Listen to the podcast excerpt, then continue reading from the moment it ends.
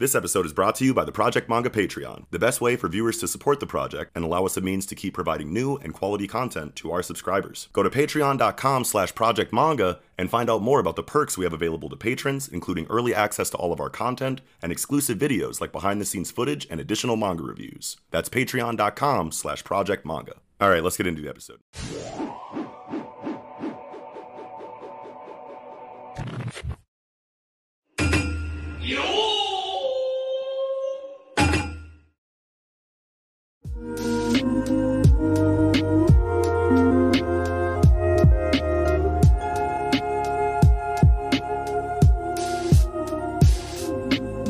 What is going on, everybody? Welcome back to the Project Manga Podcast, where we cover Aliens Area, Sakamoto Days, Mission Yozakura Family, Jujutsu Kaisen, My Hero Academia, and One Piece. Week to week, back this week covering Weekly Shonen Jump issue number 33. I am your host, Eagle, I'm Melo Yenis. and we are joined once again this week uh, by Axel Blaze. I'm sure a lot of you are familiar with him. He's been on our show, you know, often enough. So, um, yeah, thanks for coming again, man. What's up? No problem. Happy to be here.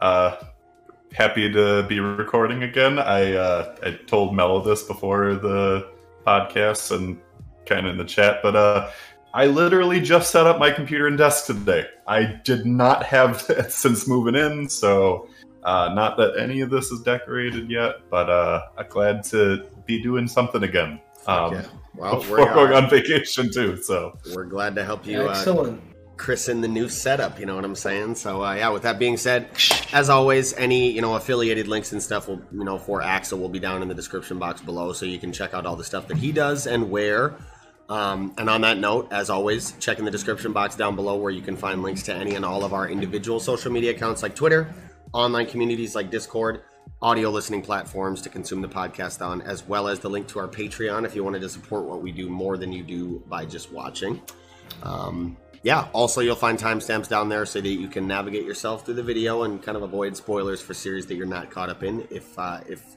you need to. So yeah, with all that said, man, what a fantastic fucking weekend jump, man. How y'all feel about it? I what's, agree. What's, what's everybody's strongest chapter in it? Mello, why don't you start us off? What did you think was the strongest chapter this week? Strongest chapter. That's. Ooh, that's a tough one. That's a tough one because like there are parts of me that really liked. Uh, for me there was things that I liked in almost every chapter like immensely, but I think for the sake of like story, I think Sakamoto Days Mm. and Jujutsu Kaisen did really well. I'd say those are my top two chapters of this week. Yeah, Um, but mostly purely for political reasons, right? Like, Mhm. for like the in game in series, like fictional political spectrum yeah, and how people portray like revolution and corruption and how to control the levers and mechanisms of power within a society, etc. yep. But those are the things that I like. So So I mean, if you had to narrow it down to one out of the two, what do you think out of Sakamoto or Jujutsu Kaisen would be uh, stronger? I think Jujutsu Kaisen's probably stronger just for sheer impact. Yeah, no, no. I, I can I can dig that. Axel, man, what about you? What do you think was the strongest chapter this week? Ooh, my two for the week were Undead Unluck and Mission Yozakura Family, I think. Okay, Um, okay. So that as- being in said, terms of what we're the covering board, here, then it would be Yozakura. yes. yeah, In terms of what we're covering here, Yozakura, and it, like that being said, the bar was very high this week. I think across the board for almost every Shonen Jump series that was out this week, it was fantastic. Um, so that's a plus. Um, I really have no complaints other than I guess kind of Witch Watch this week, but that's not covered here, so that's fine.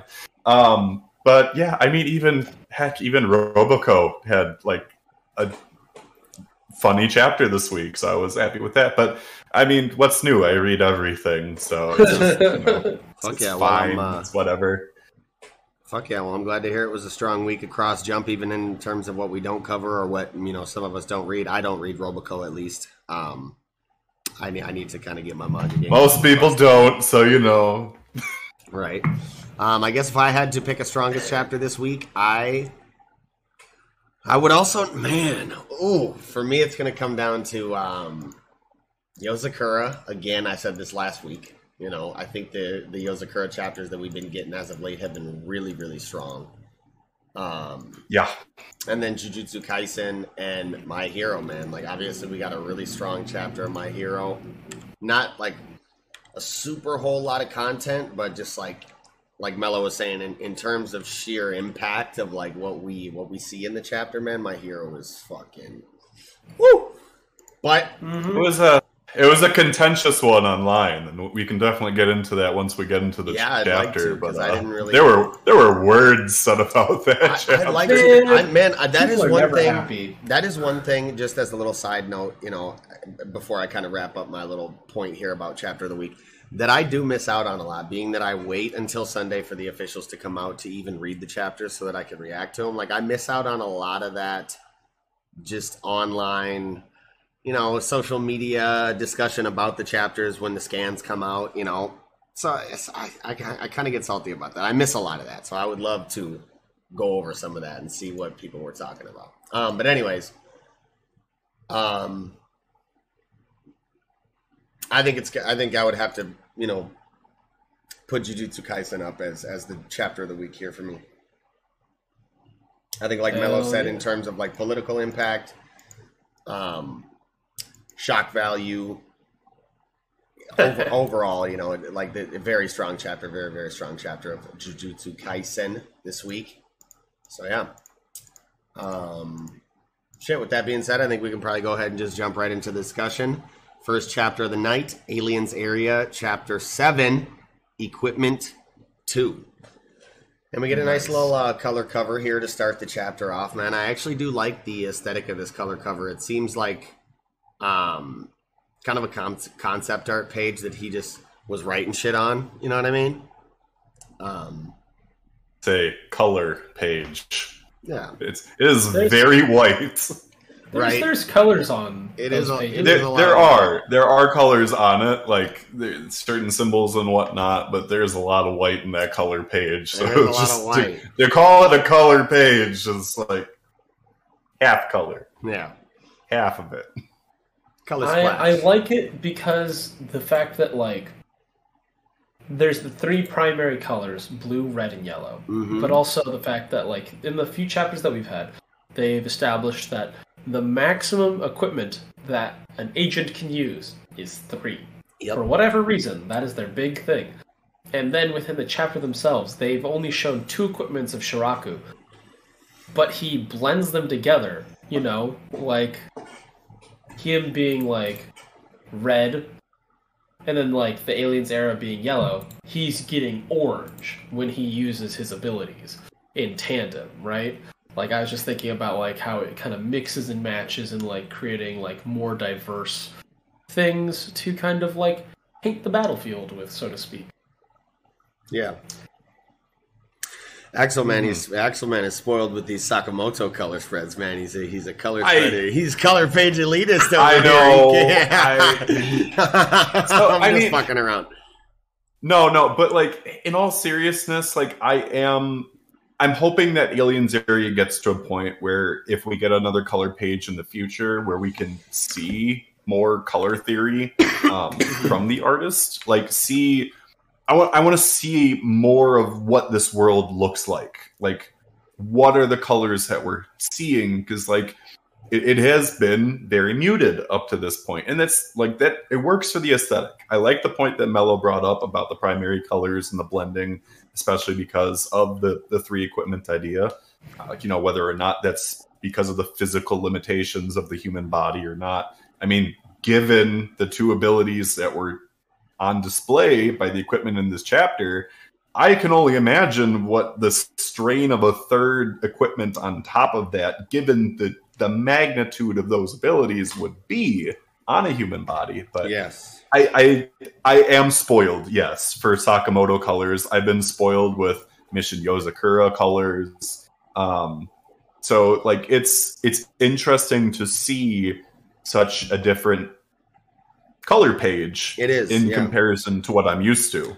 I, I would I would agree. You know, most series overall, when they get that color page, they they do really put a lot of splashes of color. You know, vibrant, you know, stark contrast, tons of tons of color.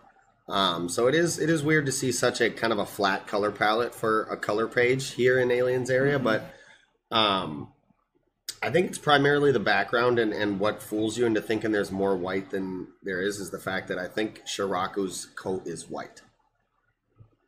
Like actually Yes. Colored Yeah, white. And then the background actually for white. whatever reason is not colored. Like we know this background stuff, like these are probably steel beams that are gray. It's They're in like a, a warehouse. shelter, warehouse. Yeah, yeah. Yeah. You can see like boxes and stuff. So These are storage like- racks. They're green and orange and shit. Like I've been, in, we've all worked in a warehouse, so we know what we know what these racks behind them look like. That's a brown. Not It's white. of brown. Anyways, um, Mhm. I guess jumping into the chapter, I really like Shiraku's second equipment a lot.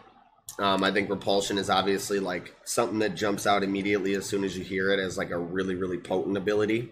Um, and it makes a lot of sense that the mentor type character would have something like that. It's not super unique. Like, you know, I was talking last week about the potential for the divi- diversity within the, the powers, you know, system with these equipments and the imagination that the author can have with them being that they're based on alien technology. And you can kind of go wherever you want with that, being that we are limited to what we have in terms of technology and aliens is pretty much the sky's the limit. Um, so while it's not super unique, I feel like there still is the potential for those more unique ones. And this is just more of a OPS ability that, you know, a character like Shiraku totally would have, and it's definitely makes sense for him too, you know. Um but yeah. I I definitely mean, love it kind of begs. It, it begs the question, like, if we're going to see, especially with other agents in the future, are we going to see where their equipment, um, you know, is, you know, very cohesive with their other pieces of equipment, or are they ones where you know they offer more of a spread to cover different things? Because I mean, as we saw in this chapter, like equipment one and two work really well together. Yep. Um, like they work in tandem. Honestly, makes me wonder, and I this is just me theorizing. If he's got a third equipment that it works in a similar way with gravity, force field, stuff like that. Maybe the third one is a magnetism kind of thing. Um, just because so far we've had things that kind of, you know, push things away. You know, what if there's something that attracts? But I'm I'm curious to see if you know if that's a similar thing for the other agents. Like, are are they using equipment that works well together, or do you have someone that's let's say more of a jack of all trades where they have an equipment for three different kind of scenarios? Yeah, I think you definitely could be onto something there. Um, and what kind of popped into my head as you were talking about that and kind of just spitballing is that it might be centric around the character's like ability set, right? Like so, or or the equipment might, like you said, be kind of focused for a certain thing. Um, in Mhm. terms of combat ability, like uh, Shiraku's to me jumps out as movement right? Like all of his abilities, all of his equipment kind of augment his ability to move within the fight and uh, strike you from different angles and shit. So I think that could be it, maybe. Like depending on what the character wants to go for, they can either go with equipment that really focuses on augmenting their ability to move, or just their straight up, you know, um, physical power, or like. Um, like twin blades or whatever the fuck his name is, we get it at the end of the You know, chapter. here I mean, he kind of focuses on on ranged attacks, right? Like uh, tracking ranged abilities, stuff like that. So I think that could be it. Sorry, Mel. Go ahead, though. Oh, sorry. Uh, one second. Yeah. So, I don't know if because they're talking about how like Ninotachi Twin Blade is like the deadliest assassin in the universe, and then when they say you know, uh, they say the guy's name after they arrest him, offender. His name is Maomoki. Yep. So part of me is wondering if he's just an assassin that took the name of Ninotachi Twin Blade because he could like work a better price or intimidate people so much that they would just give up and become an easier kill. Mm. because Nyame was intimidated. It worked on everyone but Shiraku. Yeah, that definitely could be something. So I don't know if it's it's really him or if it's like that. I think that'd be kind of an interesting take because, like, for the world's the universe's strongest assassin to be defeated this quickly seemed a little uh, rough for the universe. Uh, you know what I mean? You know, it it wouldn't be the first time that a shonen series has like defeated like supposedly you know one of the most notorious people in the first 10 chapters it happens but Well, i mean it it could also be a thing where you know there are people that like they have a given name and then they have you know a nickname on top of it. So it the the boring route would be that you know that the name that was he was arrested with is his actual given name. But i do like the theory that like you know he's just taking on a name um, or you know maybe he's part of an organization that you know they just have bodies that you know represent that name and uh, carry out assassins or assassinations throughout the universe who knows Like a, But, like uh, a Dread Pirate Roberts scenario. yeah. yes judge Probert. oh my god Um, i I'm, am the Dread Pirate Wabbit. I'm liking what both of you guys are talking about, uh, you know, and I'm really neither here nor there about it. But um, I guess one thing I would like to point out, just for the sake of the discussion, is that the connotation that was given was galaxy, not universe. He is the Hmm. he is the most notorious um, assassin in the galaxy. I believe Okay. is, is what was stated, not that's, necessarily the that's universe. fair So that kind of does rein things in a little bit. Oh, thank um, if we're gonna go if we're gonna be going kind of multiversal here within this universe um, but we'll see that's all kind of up in the air still that would be kind of a crazy scale for the first 10 chapters to be the strongest in the universe But dude, Yeah, honestly, yeah, like yeah. if you put it in that perspective, being strongest in like the milk, like the best assassin in like the Milky Way galaxy, mm-hmm. doesn't sound as tough, right? Best assassin in the universe, really tough. Best assassin in the Milky Way, I don't know, man. Earth's a little podunk, don't you? yeah think? like Just- no the milky way is like a bitch ass galaxy i feel like among galaxies you know what i mean like I mean, I'm just uh, you know an evolved monkey with a really shitty aerospace program, but Yeah, yeah. Um, so yeah, I don't know. I mean, um, I guess even though the fight didn't play out, you know, exactly how we thought it would in terms of like the octopus sacrifice, I still think it feels really good to have uh, Tatsumi kind of be the one to defend the princess against the beam attack. Um, especially since it kind of acts as a really nice impetus to a little bit more vague exposition on exactly what's going on with his arm in terms of like the dark cells, right? Which is cool. So that was pretty cool. Man, it it had a really nice moment too like with you know Shiraku saying what's your right hand for? And then him saying protecting others. Like your your right hand isn't some kind of burden. It's not some kind of weird weapon or whatnot. It's something that you can use pr- to protect not only your family but other people that are worth protecting. And Yeah. Mhm. that that really was a, a great moment in that chapter it's a really wholesome moment because like I remember the previous chapter when we first discussed the series. He was saying that um, Princess Payun reminded him of like was the same weight as like his younger siblings. Yep. So like being able to enter that protective mode because of that similarity so easily felt right because they even foreshadowed something as small as that, right? Because you'd be like, oh yeah, it's him protecting kids because he likes kids, but like the fact that they specified that the weight's the same is like, you know, they're they're like good for them. You know, rewarding the small details. I appreciate that.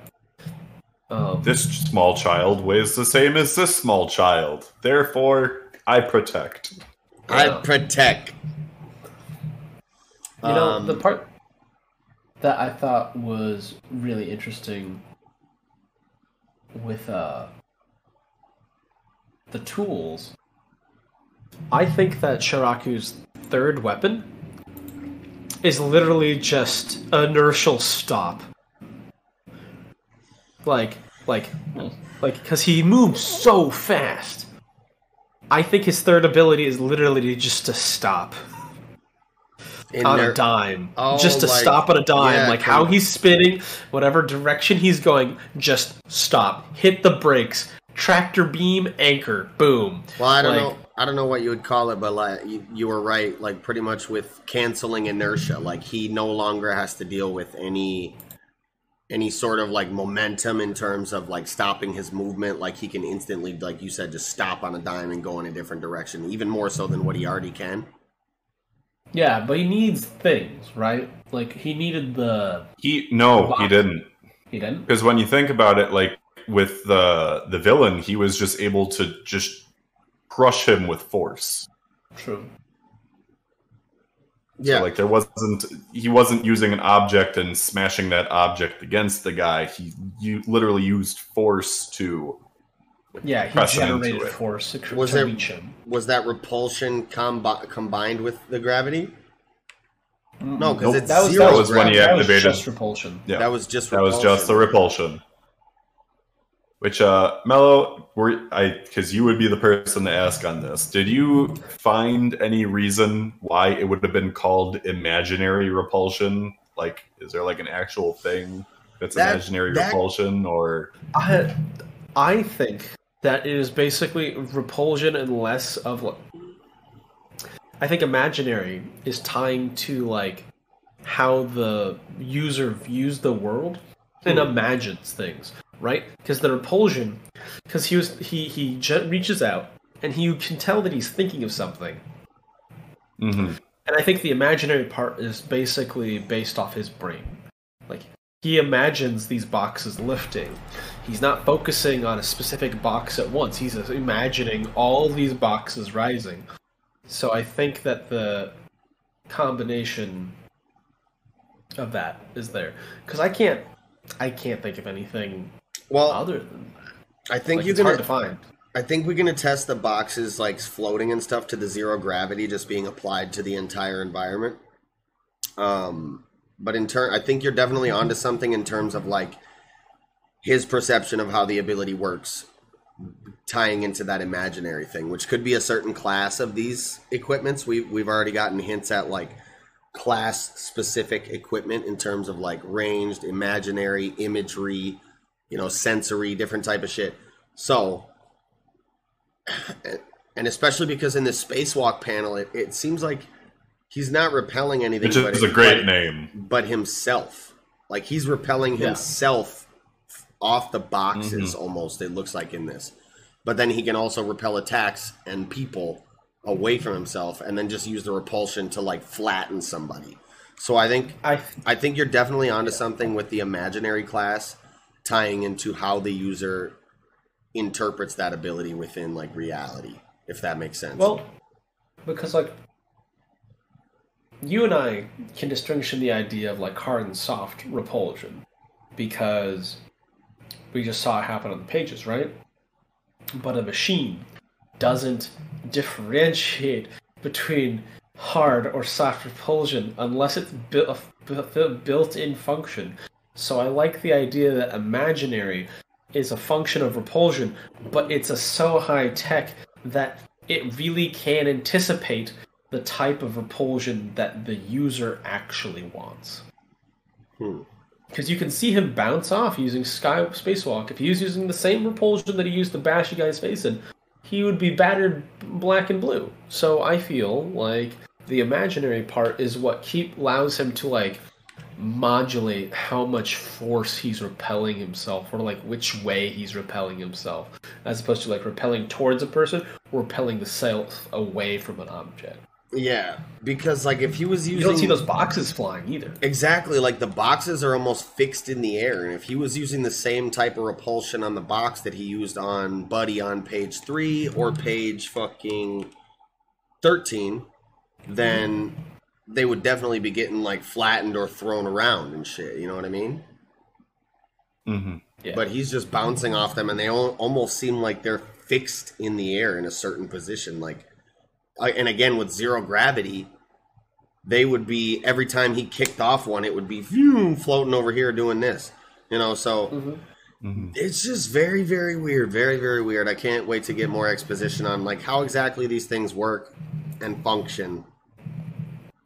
I'm, I'm glad that you gave that that context though, because my mind wasn't even putting that as like two and two together. Just because obviously, like we've had very limited equipment naming so far, but like just seeing like imaginary repulsion compared to like the anti gravity, it was just like okay, well this this one name is very you know straightforward. The second one is just like, what does this mean? Yeah. but I, I think you're onto something with like how it has to be like a conscious, you know, process of like I creating, causing the repulsion compared to like you said before with the anti gravity where it's just like a mechanical response. It's just an automatic in the area kind of thing. hmm Hmm. Oh god, that raises the fact that it has one major weakness. He can only repel things that he's focusing on. So, if he's not focusing on something that's invisible or like a placed trap that like he's not aware of and it just triggers, you know, he can't repel that. So he can't do that like, you know, you know, absolute purple, like perfect defense that Gojo has, or like the way that Pain could use repel- repulsion to like not be hit by anything. Mhm. But I feel like be having to be actively consciously aware and focusing on it a little bit to repel is a nice caveat. Yeah. So that that could lead into you know potentially what his third equipment is. Like, is his third equipment like uh, almost kind of like a barrier kind of system, like an all-encompassing thing that like covers his blind spots? Is his third equipment something perception based, where it allows him to you know see or react to like a wider field of vision that he wouldn't normally have, or something again to make up for the fact that he has to concentrate in a certain way with equipment too. So it, it really opens up the door of like, okay, what is equipment three? Like, and how does it work in tandem with one, two, or all three in combination? I have uh, a fun theory because I know I said stop like was his third option, but like one that I was thinking about. What if it is a function in the fact because he had because he admits that he has uh, dark matter implant. He's an implantee. Mm-hmm. Yes. Maybe not the exact same kind, but he is a sort of implantee. Yep. I believe that his third item is a brain limiter. And that because he has the implanted matter, he has an overactive brain that can process so much so quickly that it'll eventually kill him. And that the third item is a limiter.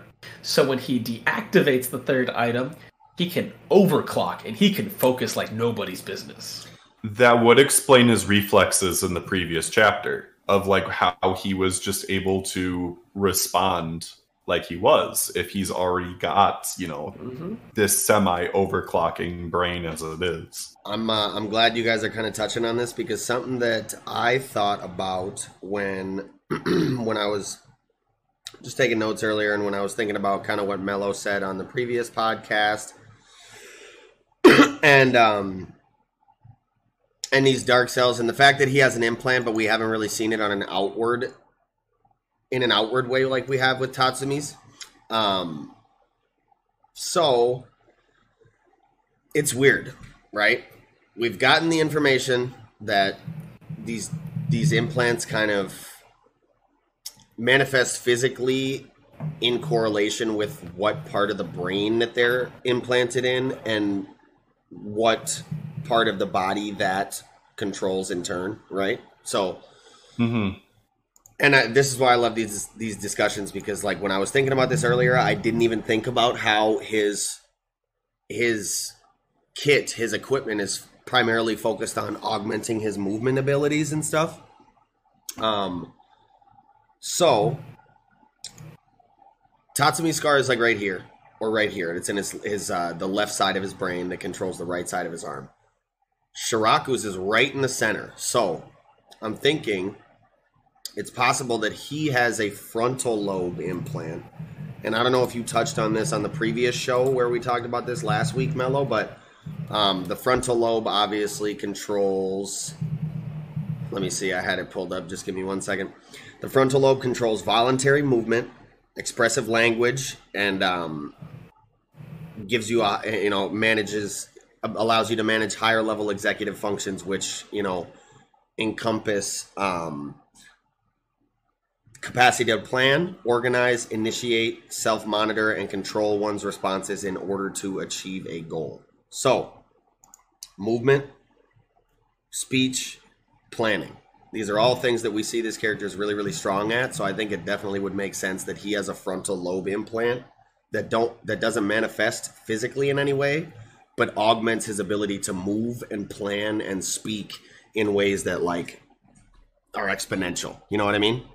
And I think that ties right in with what you were just talking about about the brain limiter. You know, augmenting his whatever his capacity, planning capacity, perception ability. I think that all ties in really well. So I think you know, I think that definitely could be a possibility. Uh, that kind of tracks because like if you if you think about it, if his first, you know, because he because he's so invested in Tatsumi's future, right? Because he sees Tatsumi in himself. He sees a guy that like he knows what he struggled with. He knows he's like, yeah, this is a curse. Like you know, my brain is being overheated. Like my body cannot handle the fact that my brain can process and is aware of so much stuff. Like I can feel my nerves, each individual nerve be triggered by a different thing, right? He feels each nerve ending trigger. That's crazy. Yeah, that'd be crazy. But like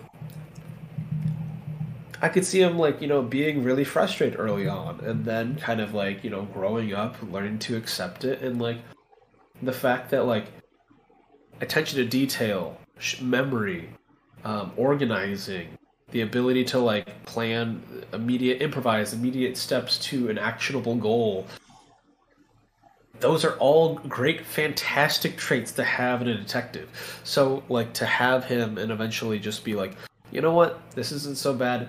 I'm really good at these things now. The things that i'm good at i'm going to try to do my best and try to help some people. Joins you know the aliens area. Becomes a detective that kind of thing. And i feel like one leads into another, right? Like your function usually precedes form, right? Like what you're good at usually precedes all the appearances that you gain after you start doing a thing, right? Mm-hmm. Like if you're doing like like like like a job, right?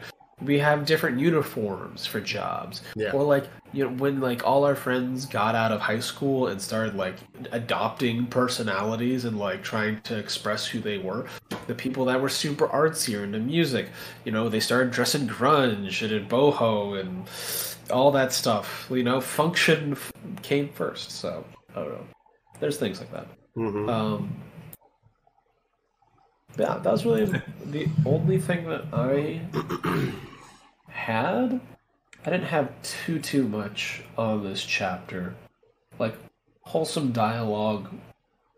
I like that they don't say each other's names all at like every single chapter. They just talk. You know, which is like it's not Inuyasha I, Kagome, Inuyasha oh Kagome, Inuyasha Kagome. That's why I read manga because I couldn't handle the anime. I was dying. Kagome! It's like, please have your conversation. Just you're both there. You know they're Sit both there. You're not blind. I like mm-hmm. the um I guess the last thing I really had for this chapter is that I really like the wholesome moment at the end, obviously with um with Payun and Nayame. You know, they're they're kinda going to this little refugee place, this little refugee town for aliens where they're gonna try and lead a normal life.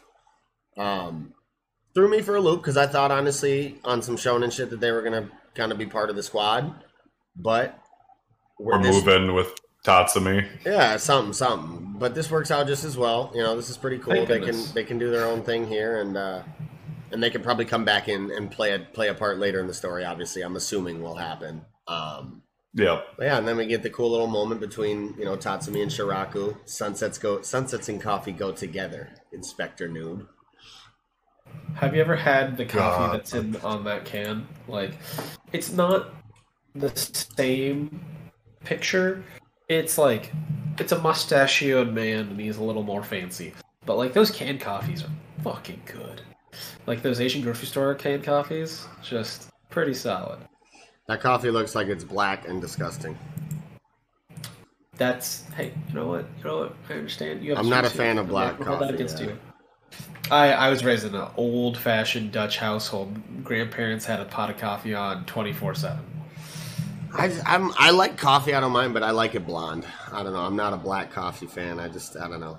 I just this I grew up with. I don't drink coffee. Are you a big tea guy? Uh no, not as much Energy either. drinks? Like I uh also really no. I'm I'm a juice guy. I You're a am juice I like juice. hell yeah. I like juice. You know. Bod- yep, I drink body armor. I, I love myself some body armor. Body armor's the But shit, uh bro. Very expensive when it's not on sale if you lease and you buy in bulk. But anyway, Yeah. um I at least wanted to say um two other things. yeah. Um, I thought it was interesting that uh, Shiraku more or less said, "Yeah, it's kind of you and me for people that have actually survived after getting implanted with this dark matter." Yeah. Um, which I was just like, "Oh, that's gonna dark." Uh, That's pun not intended on that. Um, but it was just like, okay, I kind of see now why he didn't want to just memory wipe, you know, Tatsumi because at least as it is, he is a living test subject, if nothing else. Like, hey, here's another guy like me who is experiencing this. Um, I did.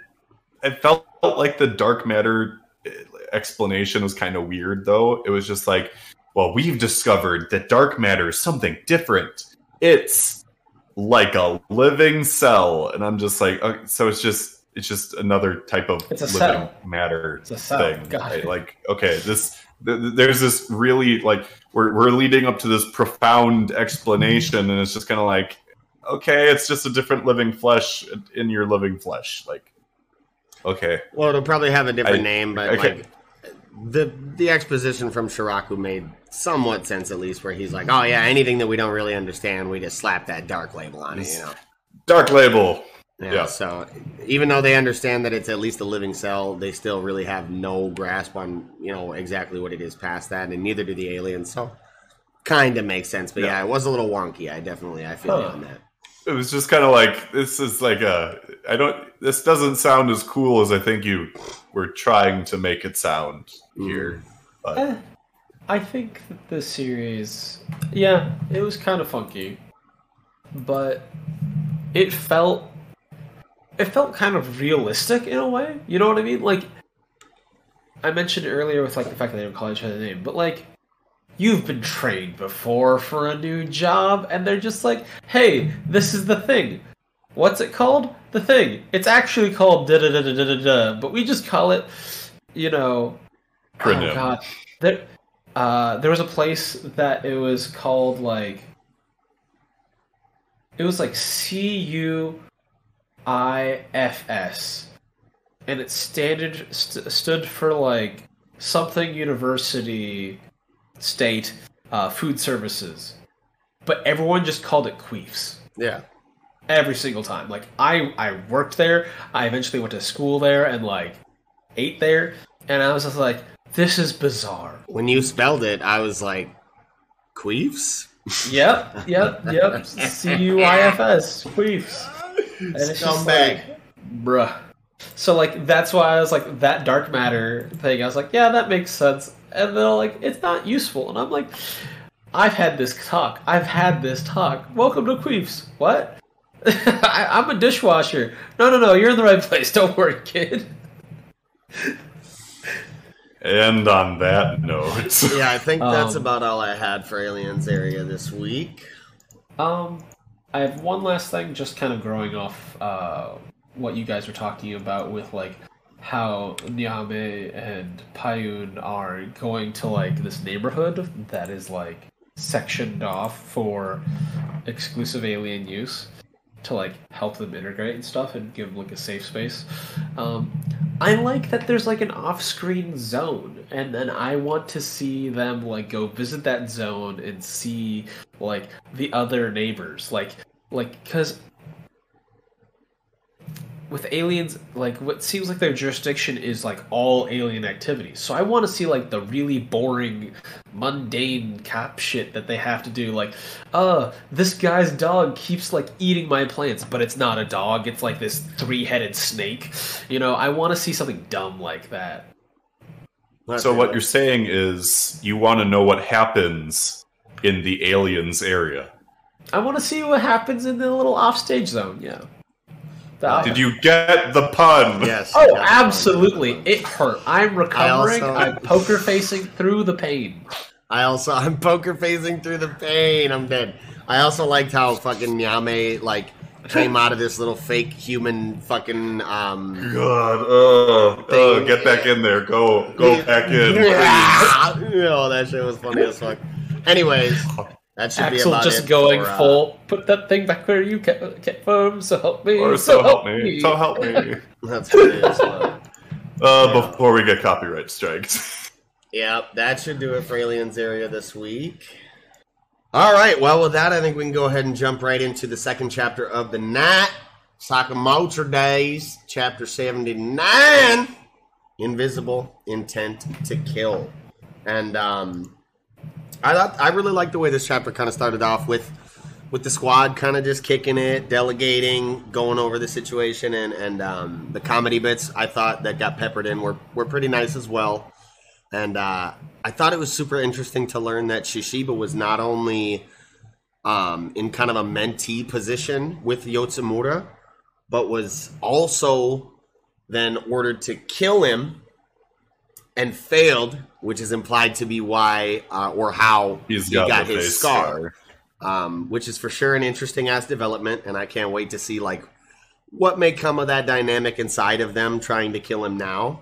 Um, you know, the shit talking that might go on between Shishiba and, and Yotsumura. So yeah, that's definitely something that's got me on the edge of my seat going forward. Oh man, I've been wondering how he gets that scar too. Well, I mean, we'll get to see probably how Mhm. that is coming up, um, especially as we learn more about Yotsumura. But like, god damn, like his introduction was already cool as it is. He's But, so like- cool. Bro, I'm He- telling you, like they. I mean, it's a good thing that we already met Boiled like well, like early into the series because this man, like the the hard boiledness that he has, what's boiled to shame. Dear God, like just a smooth criminal throughout the entire chapter, and I I loved it. Um, He's so it- it's such boy. it's such a great dynamic change considering like how goofy the beginning of the chapter is with our goofy duo and like babysitter Shishiba who's just like okay knock it off. Come on like we we're on a serious mission here. Uh, and then like you, you immediately cut to like Yotsumura and like the ex cronies and it's just like the tonal shift is just like oh.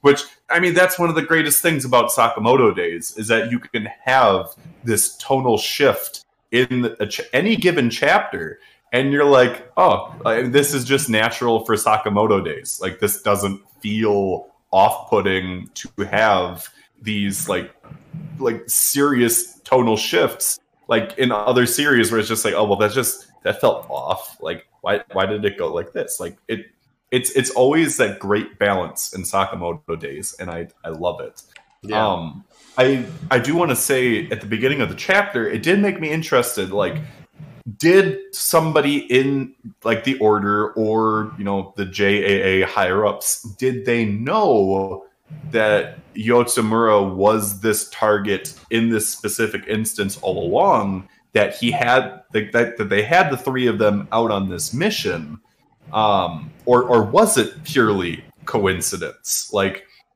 the the fact that like all of these people were in the same place at the same time, there had to be there had to have been some kind of intel one way or the other. And obviously we do know that obviously like our JoJo movie villain is the the double agent.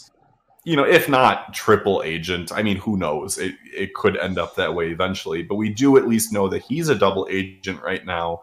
So like is he the one that was feeding this information on their location you know, to X in their group, or was it somebody in the higher ups that purposely sent them out? Like, I'm, I'm very curious to know how that like how that uh, unfolded essentially.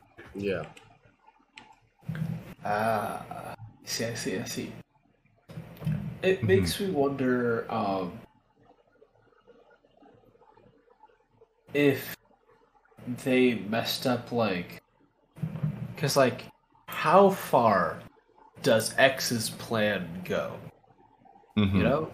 So, like, did he ever have a chance to, like, because he was part of Order at one point, and so I think it would be a completely, uh, or her to, like, have these people in the background that he's kind of, like, prepped, like the movie guy. And then make sure that, like, the really talented people fall, if he can. To, like, At least the ones that aren't aligned with him. the ones that he knows he can't convince. Yeah. You know what I mean?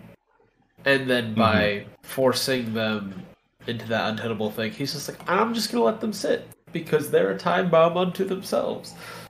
hmm I was So- gonna say Takamura is definitely somebody that he wants dead, and is presumed dead, but he's not dead. There's no way that Takamura is freaking dead, Mister Horror. slashing buildings in half. Like I, I, this chapter did make me think. I'm like, okay, like where are we on the power scaling level between Yotsumura and Takamura? Like where, where, where, where do they align, if anything? Because I mean, the not. Not that the other members of the order don't have these insane strength feats as it is, but like this is one of those chapters where it's just like, oh damn, You know, something I noticed, you're talking about the insane strength feats. The current members of Order are very fast, very flashy, but like Yotsumura and Takamura, they just very quick, very decisively through weapons. I love that Mhm. they're so old school and the way that they they flex is more of a technique based kind of thing. Cause like the way like Yotsumura like does the 360 slash sparing you know the courtesan, I guess. Well, we He don't even know that he spared her. He said he We don't know that her. he spared her. Yes. Because he says he wanted to, but at the same time, like He The that- way that she played it off, it, it felt like she was another member of X's organization. Yes. But compared to the cronies, an actually competent member, if not like the kind of. Because we learned in this chapter that his motivations aren't the same. So it's very possible that this, you know, this courtesan, this geisha, like she is possibly the handler in this situation. oh, like an intermediary. Yeah. Because there's no way an ordinary person is going to react the way that she did in that chapter when everybody just got freaking sliced in half. exactly like a normal a normal person is gonna freak out. She's gonna scream. She's not gonna be like, "Oh, he, I wanted a red kimono, thank you." And secondly, he seems genuinely kind of taken aback. He's like, "Hmm, I meant to cut you too." The fuck? And he literally was like, "Rah!" like 360 degrees, like Axel said, fucking cut everything around him. So I don't, you know, and it was in a clean line across Mm. everybody's torso who was crouched down already. So with her sitting literally a you know two feet to his left, she should have been cut.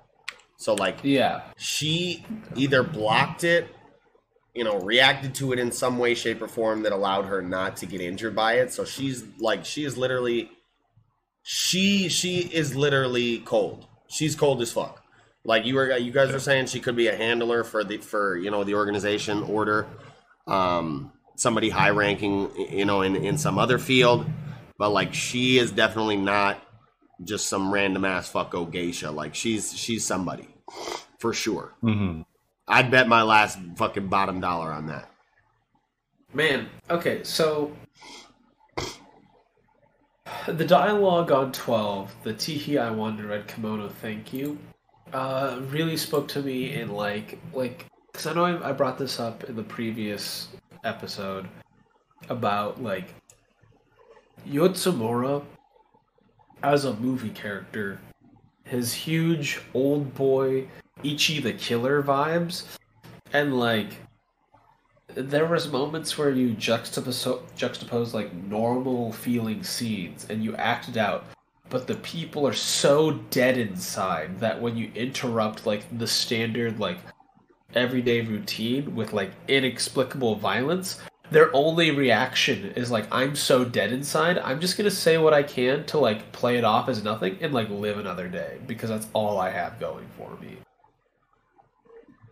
So like her response reminded me of that sort of like well i'm dead inside and uh, i've got a job to do. I'm going to do my job. And if that's what kills me then that's what kills me like i don't know. I thought it, it, it spoke to me more of like um, almost like existential despair but like i don't know. That was the part of the things where i was like because we're talking about like how could he have possibly missed but like you know he may have said shit but like he could have genuinely spared her and then like said that and then seen like the re- and then after seeing the reaction like yeah i made the right choice and then moved on but like i don't know I guess I can see where you're coming from with that, but the fact that she herself and her instrument were in no way phased by the attack, that that that's really what kind of you know Sold hinted to me like I, there's there's muff, there's more than meets the eye to this this girl that we're seeing here. Yeah. Um, especially the way that she's playing things off as if like nothing happened, like out of the ordinary. Um, so, and whether or not she's related, or whether or not you know she's just like a third party that like is like assassin related, and it's just like I'm used to this kind of thing. Um, it's interesting. I I'm still leaning towards her being part of X's organization, potentially being a handler or whatnot. But yeah.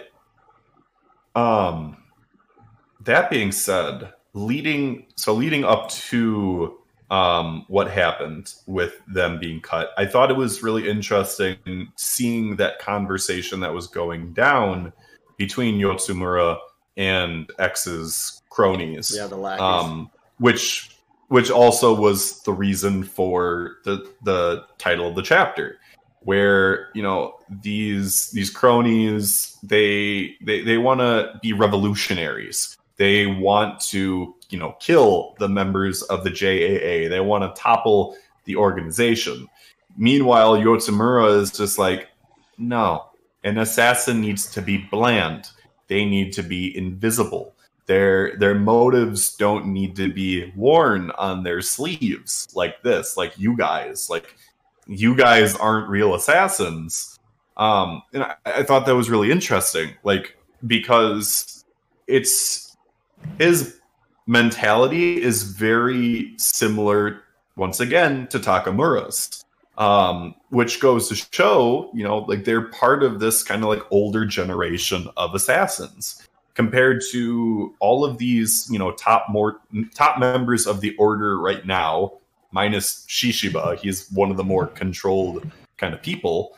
Um, like everyone else, their their personality is pretty worn on their sleeves. Yes. like they are, you know, it, it's especially Nagumo. I mean, like, dear God, um, he's just like happy and just destructive, and I love him. Um, but it, it's it's so interesting to me that like Yotsumura isn't necessarily going along with this because he shares the same ideals or whatnot as X. Um, but more so, at least for him, he's doing this just because he wants to be free. He wants to, you know, go out on the town, be able to, you know, have the sun shining down on his face and know that he's a free man but because his interests and X's interests are intersecting, that's the reason why they're interacting as they are right now. And also, again, potentially leading into the theory from before that the geisha courtesan is the handler because, you know, he's not fully on Team X. Yeah, yeah, yeah. I definitely, um, like you were talking about. I like his motivations for joining Slur, right? Um, or maybe, maybe, maybe just the simple conviction behind the actions that you were talking about, where he just literally wants to be able to walk freely under the sun without having to like look over his shoulder constantly, lead someone into an alley to to ambush and murder him because they're tracking him. Um, definitely a very relatable aspect inside of his character, and I personally like cannot wait to see more more fucking your Yotsumura stuff. Mm-hmm. Um, and as far as the shamisen lady, like yeah, it's gonna it's gonna take a lot to convince me that she's not somebody crazy. Like because this the the indiscriminate attack that she dodged, like that was literally even aimed at just anybody that was possibly around to the point where the people in the next room got killed. Like, you know, she definitely should have Mhm. died. But yeah, no, Ah, yeah, I see what you mean. I'm looking at page seven right now. yeah, page page uh seven. Yeah, she's right next to him. Page seven and then page eleven where you can see like the actual scale of the attack, like even in the next room. He cut the whole wall in half and cut these people in half too. Like yeah. Insane. That attack is nuts, dude. Dude, Mhm. it's cinematic as fuck. I love it. Um, You can definitely see it in a slow motion sequence now that you say that, like cinematically, like in the anime. It's gonna be like we have to be invisible with our intent to kill. Takes the sip of sake and they slow mo him set the cup down. Talk it like tacks the cup gets set down and then Shlah! Just fucking slash the One. fuck out of them all. Oh man, I just imagine him do it like because it's the idea of like you see him like bring the cup to his lips. It flips to like these people like suddenly separating, and it doesn't do this splashing thing. It just goes to like complete quiet, and you just can hear like a small like of like him sipping the drink, and then it goes to splatter as it pans to like the rest of the thing. That's kind of the vibes that I got from that. Um, I loved his lines though, like you know, assassins are bland, and I I, I really like the one where he's just like you know I don't want to waste the sake. You know, it's like ah this is Drinks the sake with Hard boiled. right. hard. Hard It's hard boiled. I love it. Uh, I love it so much. Like Hell yeah. Um, It's it's even it's even more hard boiled because he's not trying to be hard boiled. Like that's not his character. Like he's just like I'm bland. I am invisible. I am like the prime assassin compared to boiled, where it's just like I'm hard boiled because I'm hard boiled. It's just like I That's love actually- I love him. I want to see him again, but like the fact that Yotsumura isn't even trying and is like being as hard boiled as he is, I just Do you think So that. Hard Boiled was built early to contrast the later, like actual hard boiled characters? it's very possible. Movies and be like, hey, I want to show you a guy who thinks he's hard boiled. A Couple chapters in, I'm gonna show you who's really fucking hard boiled. Let's go. Mm-hmm. yo. because like hard boiled, Honestly, really possible. compared to everyone else. Like he was a Yeah. kid to Sakamoto, so Mm-hmm. Which I mean, and Sakamoto's also not old. I'm older than Sakamoto. That's how young Sakamoto actually is. Yeah. So that's why I like to think is like, you know, that's really interesting that like they've taken so much care to like show the like generational differences in like their like culture of philosophy as they're like between the ages of different groups. Yeah. Mhm. Which is like really contrasted in that last scene. Yeah, I was just gonna say. Speaking of that, you know, we can kind of segue that into the last scene here, where we see, you know, Amane obviously Back talking shit like he's like, oh, all these J JAA fucks should just die, and like we got other students like, yo, like I'm with the you know kind of revolution, like society reformation, but like I got family, bro. I don't think they should all die like in the JAA. You know what I'm saying? Like maybe we could reform it, but like, damn, bro, my my my aunt works there, bro. Like, come on, G, what's up? So we definitely get those contrasting um, viewpoints even within the contrasting like you get the contrasting viewpoints of the different generations and then even within those generations you explore the different viewpoints of the of each individual. The newest a- one. yeah, which is a really cool access um access um aspect to see within sakamoto days like just yeah diversity. It's interesting too that like you know he has that like that hesitation you know when everybody else like brings up like oh well you know i i have family like i you know i hate the JA too but like i want to spare like my family and he's just like yeah. I was just you know hyperbole guys. Like it's you know, we're not killing all of them and it's just like you can Yeah, see are. like that motivation is there. Like at the end of the day like everyone else is a means to an end. Like he for whatever reason and sakamoto alludes to the fact it's just like there's something about amane that seems familiar. Like there is some kind of reason potentially familial that he wants to kill everyone in the JAA and I'm very interested to know who that relation like is. Whether it is familial or demeanor of like a mentor or whatever. I have an idea, and it's you know, I, I have really nothing to back it up, other than an inkling, right? And this is just based off aesthetics, the art, you know. So Which I think like I don't know why, but um, Amane, just his aesthetic, his um facial expressions, his mannerisms, and his eyes all really mu- remind me a lot of Yotsumura. And uh, I don't know, it could be a reach, but I wonder if they aren't related in some way or associated in some way. And his motivations for wanting to, you know, kill all the people in the JAA is what they did to Yotsumura and how they fucking annexed and outcasted and, you know, um, exiled and, and hunted him, you know, up to this point.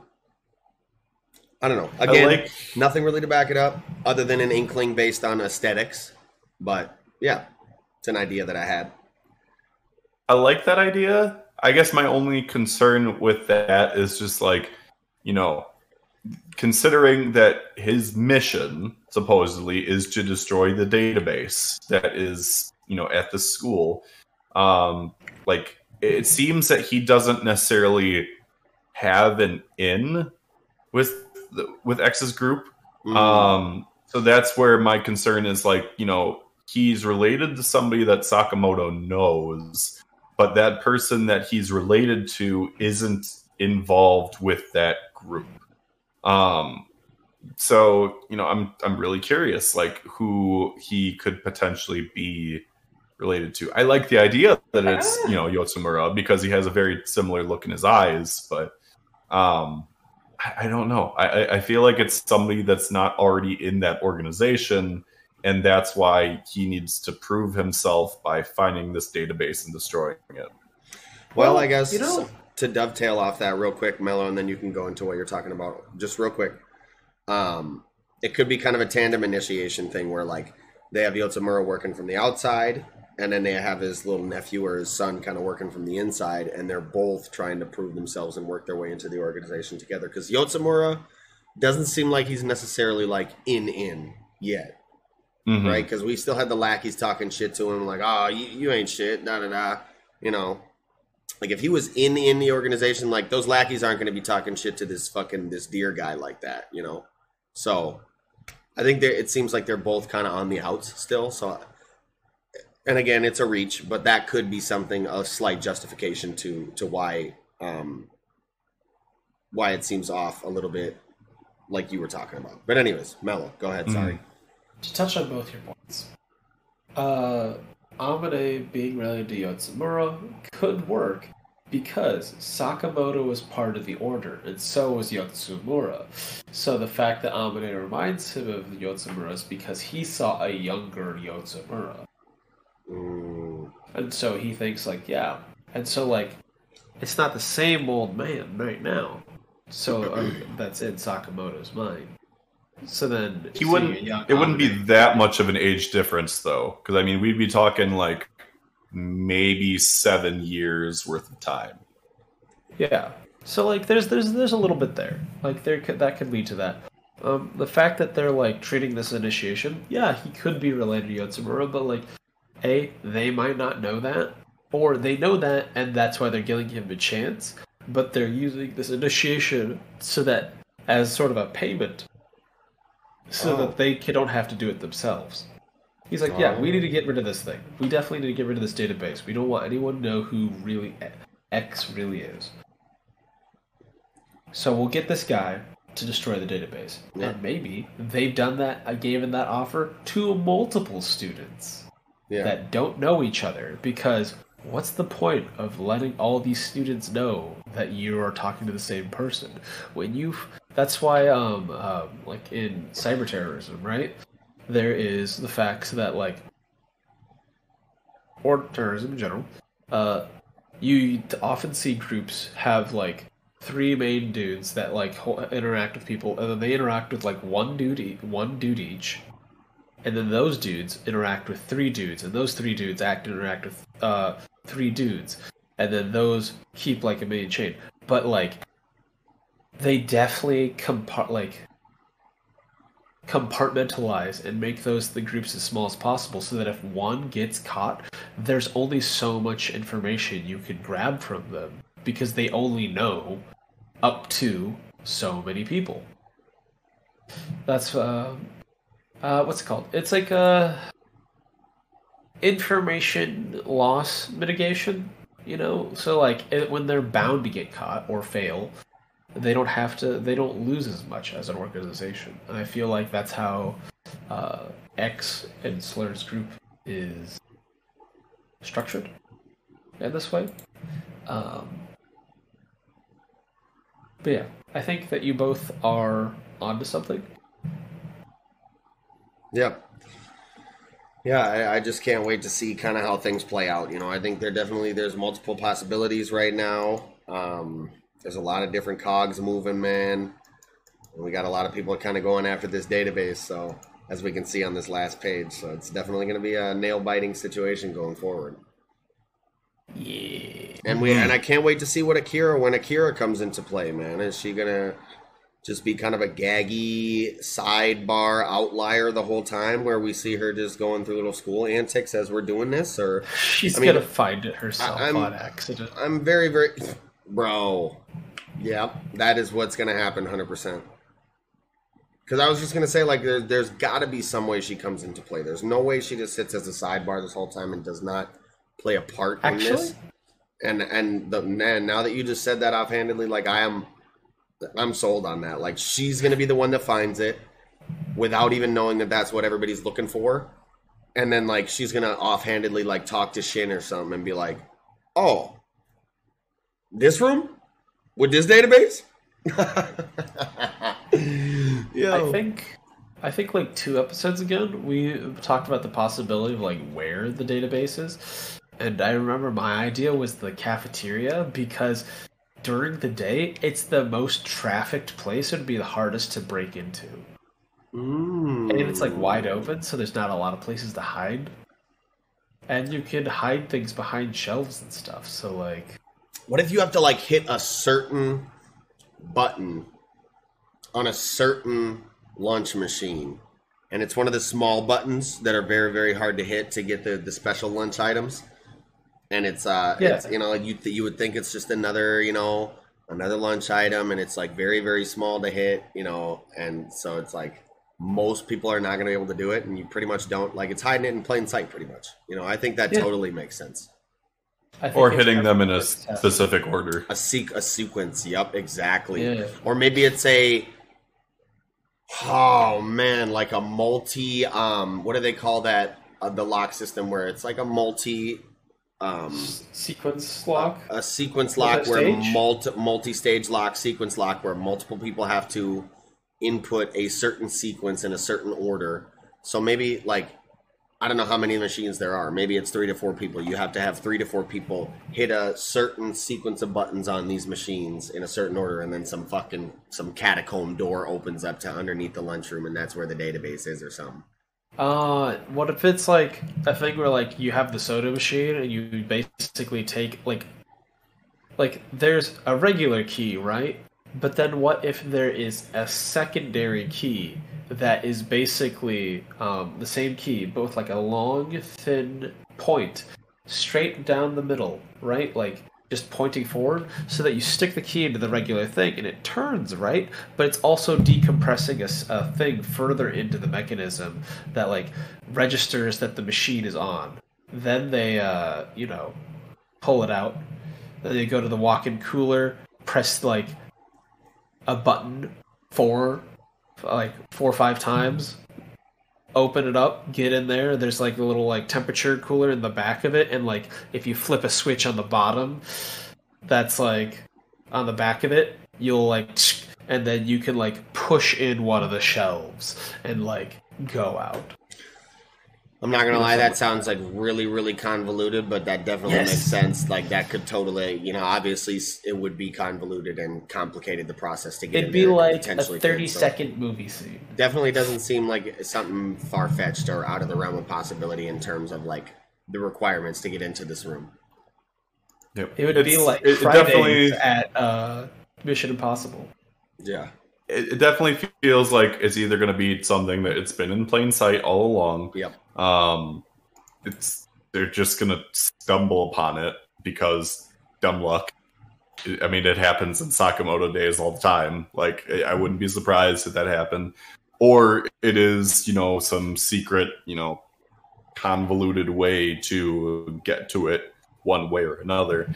Honestly, I'm not going to be disappointed with any of those three options because any one of them, I, I I'm confident that they can pull off. Yeah, Um, but it's, I'm just curious to see who's going to get to it first because we have multiple groups that are all trying to get to it. yeah, The database and s- is hidden under the giant vending machine thing that they shoot at, and you just go up to it. You press all five of the steak bowl, steak bowl buttons, and then that's what like pops open the door like a hatch somewhere. That'd be interesting. Um, and we also got to think that you know Sakamoto's you know transformation is is timed. Like he's only got what uh, Seventeen. He's got 24 hours total. Seventeen hours left, sixteen, something like that. Maybe I don't know. Yeah. You know, definitely uh, not a whole lot of time. So yeah, we it's, it's a bug clenchy situation right now, man.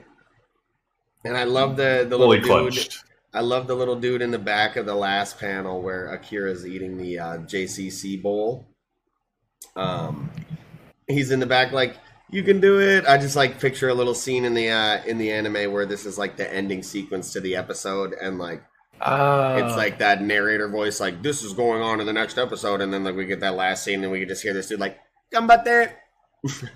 dude, the Laoban. Gambate! Yeah, I love them. They're just like, you can do it, kid. They're like, ah, sweet old person. Gambate. You know, that Yeah, fucking- that's all I but got I think for yeah, Sakamoto. that's yeah, I agree. That's pretty much all I had for Sakamoto this week. Mhm. Another great chapter as usual. Yes, yes. Sakamoto goatness. Hell yeah. All right. Well, with that, I think we can go ahead and get right into chapter 138 of Mission Yozakura Family Gold Rank Spy Alexandriu. And this chapter is fire as fuck, bro. Oh, Bro. Alexandriu motherfucking doing his thing this chapter. But uh, I guess to start things off kind of at the beginning of the chapter, I definitely enjoyed seeing um, Giga, right, in the role that we would normally see Shion in, kind of like running the tech, guy in the chair, scanning cameras, thermal checks, etc.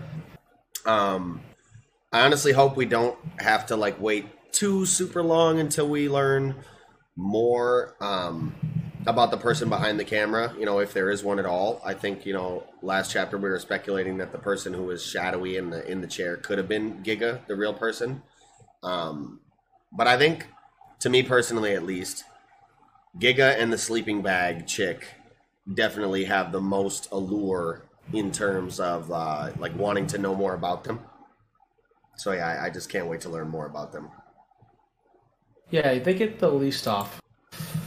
I, but I do like the zoom into like Ed Alexandriou's like personality. I love the like aside that we learned about Shinzo and like the kind of expounding on their relationship. So it's not just so like like I appreciate the context for how touchy feely the character is.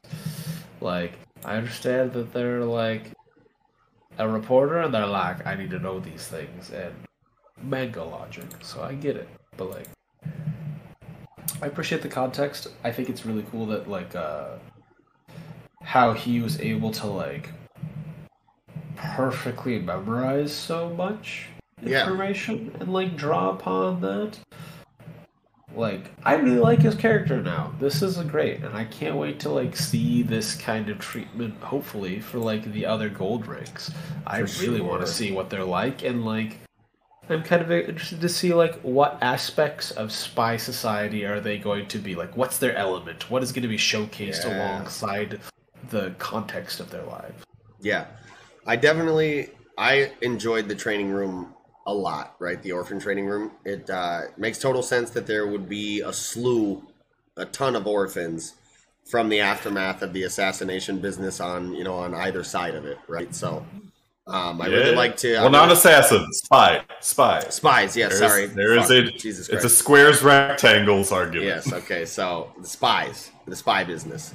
Um, I feel like, yeah, I really like to get the info that um, they actually have a department that houses and trains these orphans if they want to be trained, which feels to me like it's got Izumo written all over it. I don't know about you guys, but that just to me feels that way.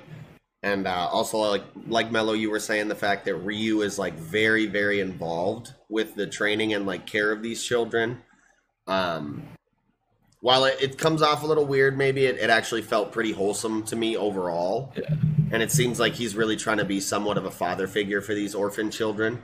Um, and so or I a thought, mother figure, considering father- they call him Mama Ryu. Mama Ryu, yeah, he's trying to be kind of a mother figure. Yeah, you're right. Yeah, so, uh, neutral I thought, guardian. I thought it was really cool to get that that look into that kind of other that softer side of his character that we haven't seen as as of yet up to this point. So yeah, that was definitely really cool to see. I like that. Hmm he definitely. There's Oh, go ahead. oh, no, go ahead. Uh, I feel like Alexandrio definitely displayed like mama bear energy uh, against the Sakuranbo. It's just like, no, no, no, I know these kids. The, it's it's like that moment where like, your kid said someone said your kid was smoking weed. I I would know my kid do do drugs. You're like, I don't believe them. But some people are like, oh, I know exactly where the fuck my kid is right now. They're kind of a picky eater, so they're probably gonna get hungry around seven. I'm like, I believe you. Like, you've got this down to a science. But like that Mamba energy, they tore up those Sakuranbo, dude. hmm Yeah, yeah. So so go ahead with what you were gonna say earlier, Axel, just a minute ago. Sure.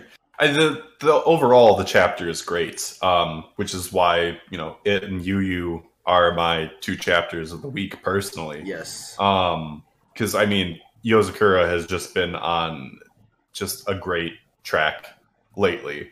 Um, just with Momo and everything going on Yes. with him. Been on a um, hell of a run. Great. Absolutely. Um, and this this chapter in particular really was, you know, a great showcase for Ryu um, and specifically, you know, what makes him, you know, the gold spy that he is. And I mean, obviously, that's the point. Like that, this is that, you know, the the focus chapter for him to an extent. Um, but like getting to see, you know, how he interacts with the kids is great. Um, and just going to show that, like, given you know his position, where he is an editor in chief, where he is, you know, a news reporter he is someone that like if you are going to be you know if you are going to go to anyone for any kind of up to date news or any kind of you know minute appearance details, It is. He is the person to go to because like the the fact that he is able to say like just off of a glance determine that this kid is actually a body snatcher and that's how i'm going to refer to them since that is you know just how this current arc is going.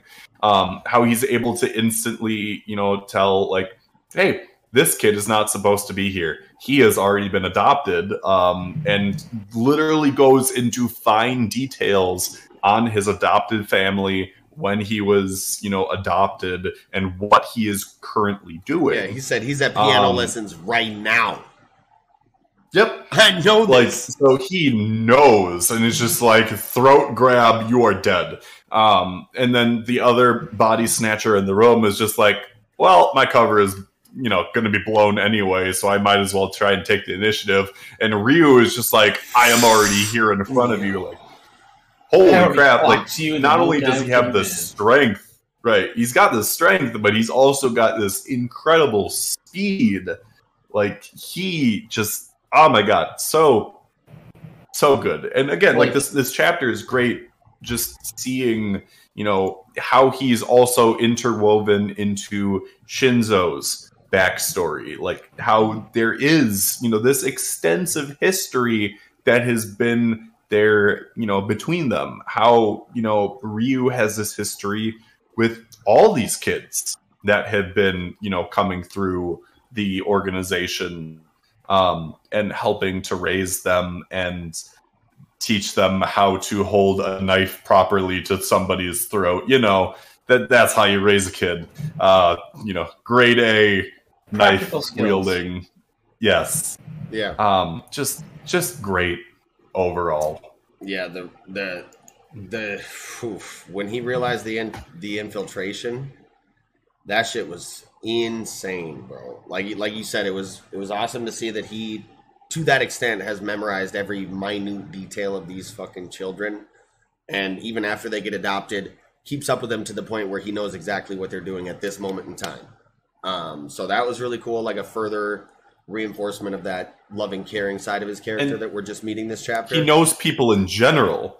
Like this, this doesn't like yes, it applies to the kids, but like even when he met Taiyo for the first time, he knew he knew all about him. about much, him. Yeah. despite never even meeting him up to that point, he already had this wellspring of information on him. Yeah.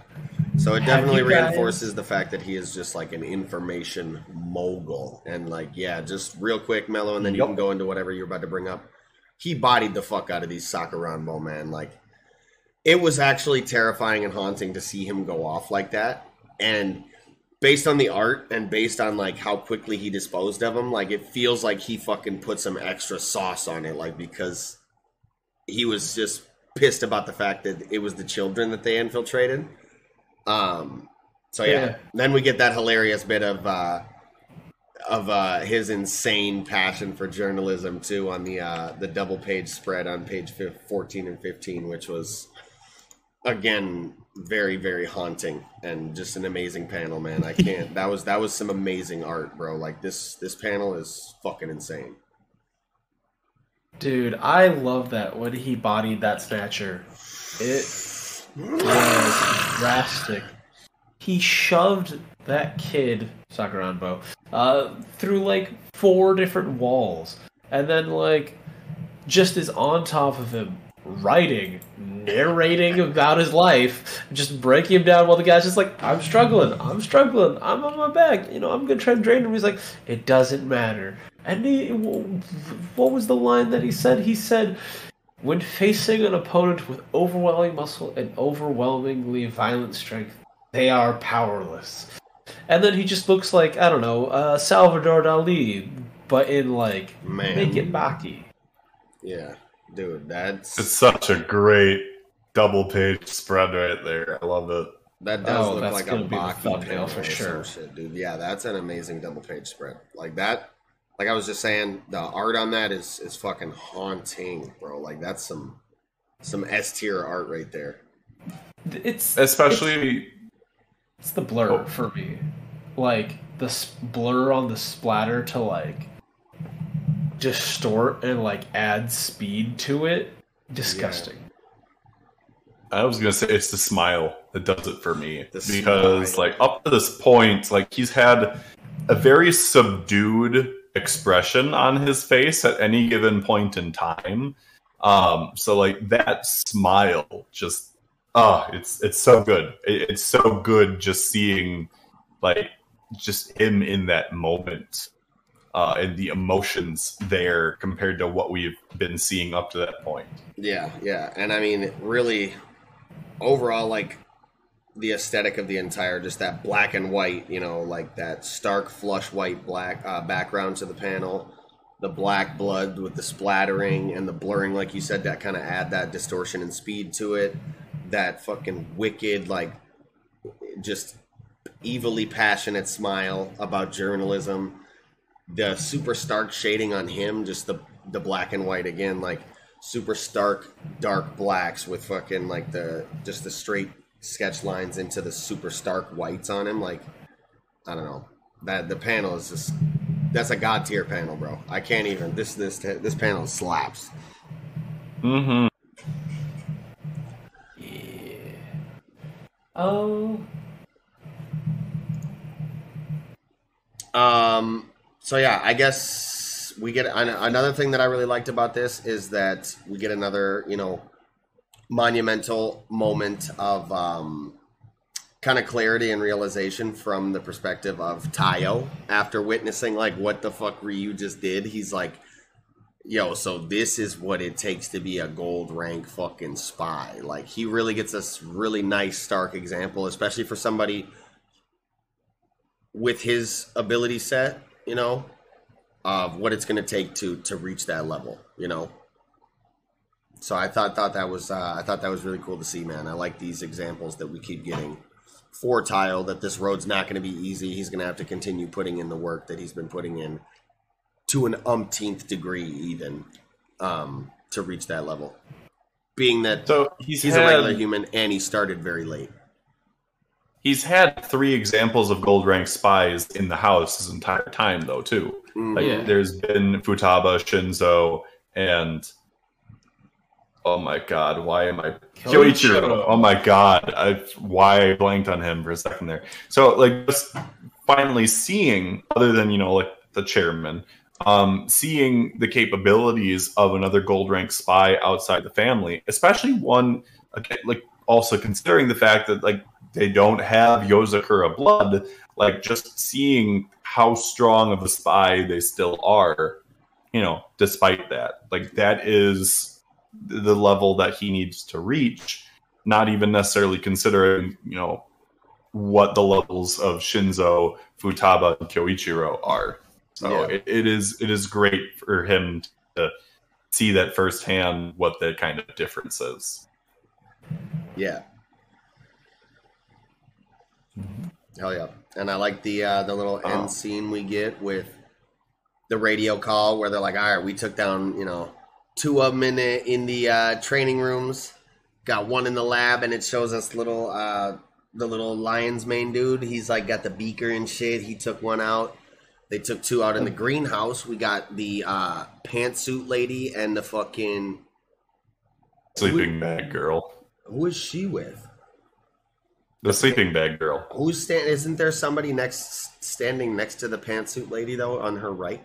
Or The sleeping I thought that well was no it, the the two there were the pantsuit lady and the uh, sleeping bag girl. They each took down Okay, I think I think that is the Sakuranbo, Mello. I think you're right. Next to her on her Yeah. right. For some reason, I thought that was somebody standing next to her, and there was three people in the gar in the greenhouse. But yeah, so yeah, they each took out one of them. Dope as fuck. I just can't like.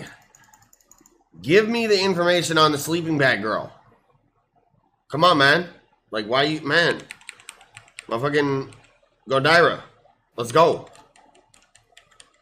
Well, we're probably not even gonna see what they're capable of until after last minute. this event. Honestly, they're probably gonna be left in the dark, um, and they're just they're just gonna show us the capabilities of Futaba's bestie in the next chapter, if anything. Like, um, Oh, I need that. I need the Shura shit too, man. Dude, Yeah. The Shura stuff on page 17 was funny because they're like, dum dum dum dum dum, it's me and Futaba. And then the dudes in the back are like, yikes, it's Shura. Right, right. Go ahead, Axel. oh boy. She seems Um, like an unreasonable sort. I I'm very curious to see where this is all leading up to though because you know per Kyoichiro they're like this doesn't really make sense. We haven't found any bombs yet. Of the enemies that we've destroyed, they have been unorganized and none of them have been carrying a bomb. So, you know, what is their real target? Um and so I at least have two thoughts on where or who the potential target could be. Um, at this point in time, I'm honestly thinking that like Momo potentially knows who and or where Giga is and is specifically trying to target Giga because by taking Giga out of the equation, that will, you know, cripple the technical technological capabilities um you know that the organization has right now. Um if if i had a completely left field guess it would be like haha uh, your organization wasn't my target at all and i'm actually going after hinakiku. But like that is like my completely left field. Like i'm gonna go target the organization other organization that we haven't covered in x amount of chapters. But honestly spink uh, honestly speaking i think that potentially the target for momo with this is you know Giga. the real person or location of giga especially if up until this point giga has Giga has had all this information and access to see what's going on, but Giga hasn't been able to produce any kind of results yet. Um, like Giga wasn't able to detect, you know, any unusual activity or persons. Couldn't, you know, discover any like anything that remotely resembled a bomb um sure like giga was able to see like the body counts after like they were disposed of but like up until this point giga isn't able to get any kind of discernible information. So with that in mind you know with giga focusing in on this is this like the perfect opportunity for momo to come in and be like aha you were gonna vote you were gonna vote my family out of the organization well you're dead since you know that is momo's current objective Yeah.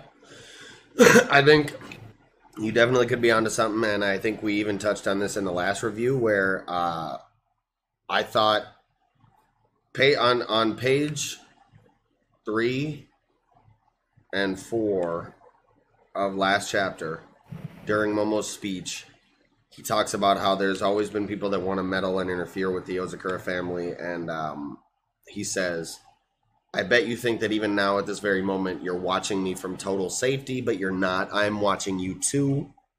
Um, and it shows like a, a shadowy figure in a chair watching the video through a screen.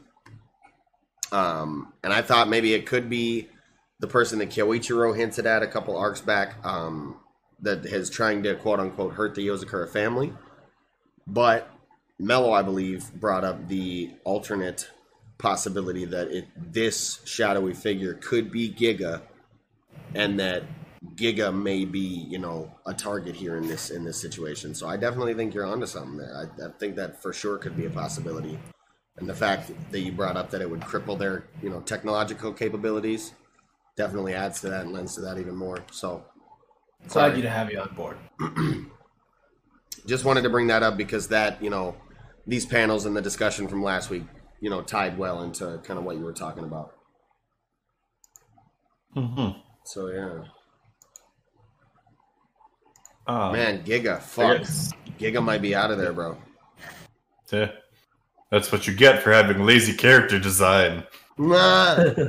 Which I mean has always been a funny just running gag. I mean the fact that there was just a stickman spy like back during the the, the character creation contest that was a thing. Just great. Fantastic. Um, I don't know if this was covered or not while I was uh, internet at interneted out.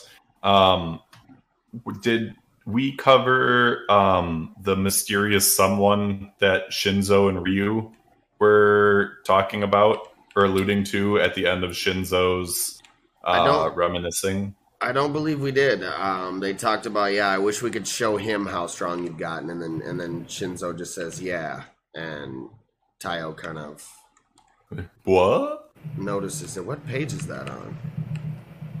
That is page seven. Yeah, yeah, the top of page seven. Yeah, I don't know. I I, I wondered about that, but I really have no idea who it could be. I don't know. Nobody pops into don't my know. mind. You know what? That's the beautiful thing about like really like strong manga is they live by this idea that it's never too early to start foreshadowing.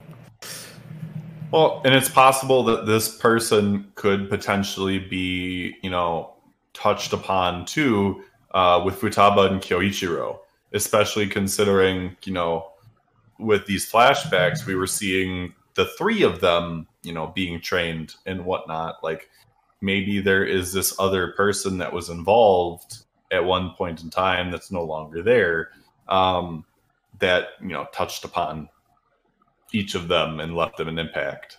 So I'm I'm really curious because like this is seemingly the first time that there's been some kind of allusion to somebody that's not there anymore, um, and, and specifically a male figure, not a female one. Yeah. Yeah. Man. It it's probably his like spy association bestie, you know, growing up. I don't know. I'm sure it'll be used against him as a form of emotional trauma. Maybe it was uh like a a co-founder of the the spy magazine with Ryu. It was like like you said, maybe his best friend and and uh, kind of a, a juxtaposing personality. Like he was the father figure and and Ryu's the mother figure for these orphan children. What if? What if like Momo Yozakura actually did have a brother, and that was Shinzo's uncle, and Shinzo's uncle is now the Sakuranbo. We talked about that at one point because we were like, "What are the Sakuranbo?" He's a little brother, and I'm like, "What if he just rounded?" Because like, because like Momo married into the family, like Taiyo, so Mhm. like, he could have just gone around the countryside and just abducted a bunch of relatives and said like, "You're close enough to me genetically."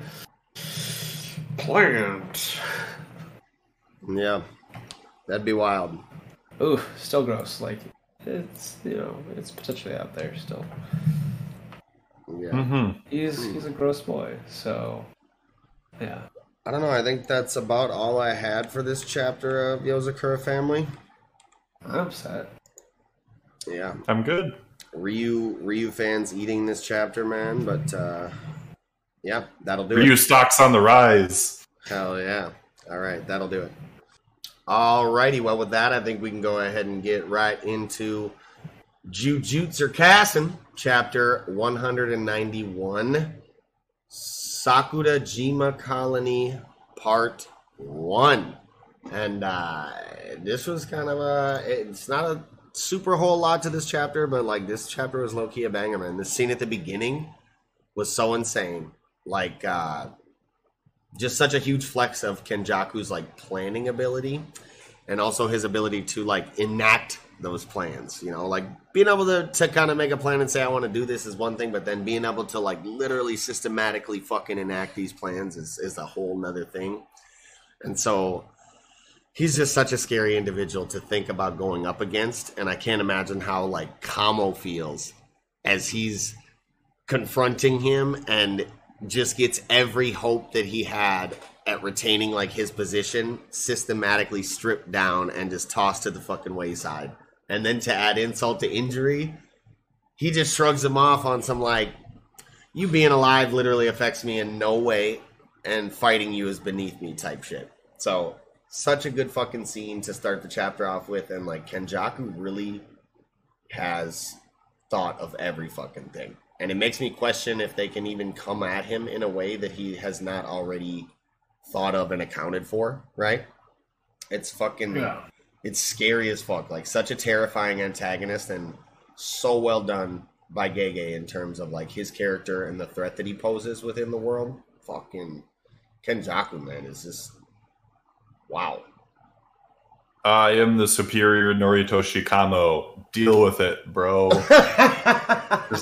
like yo, it, the the the casual just the, the the casual just flexing this entire chapter by him is just like yeah i've already been here Mhm. on the 25th head fuck you it's like uh, just like the the guys in the senate that opposed me they're dead the the guy that ordered yuta to kill itadori yuji dead Out of there. which that was that was interesting to me just because it was just like okay this is like the the one person or group of people that weren't directly affecting you but were affecting your plans for Yuji and Sukuna.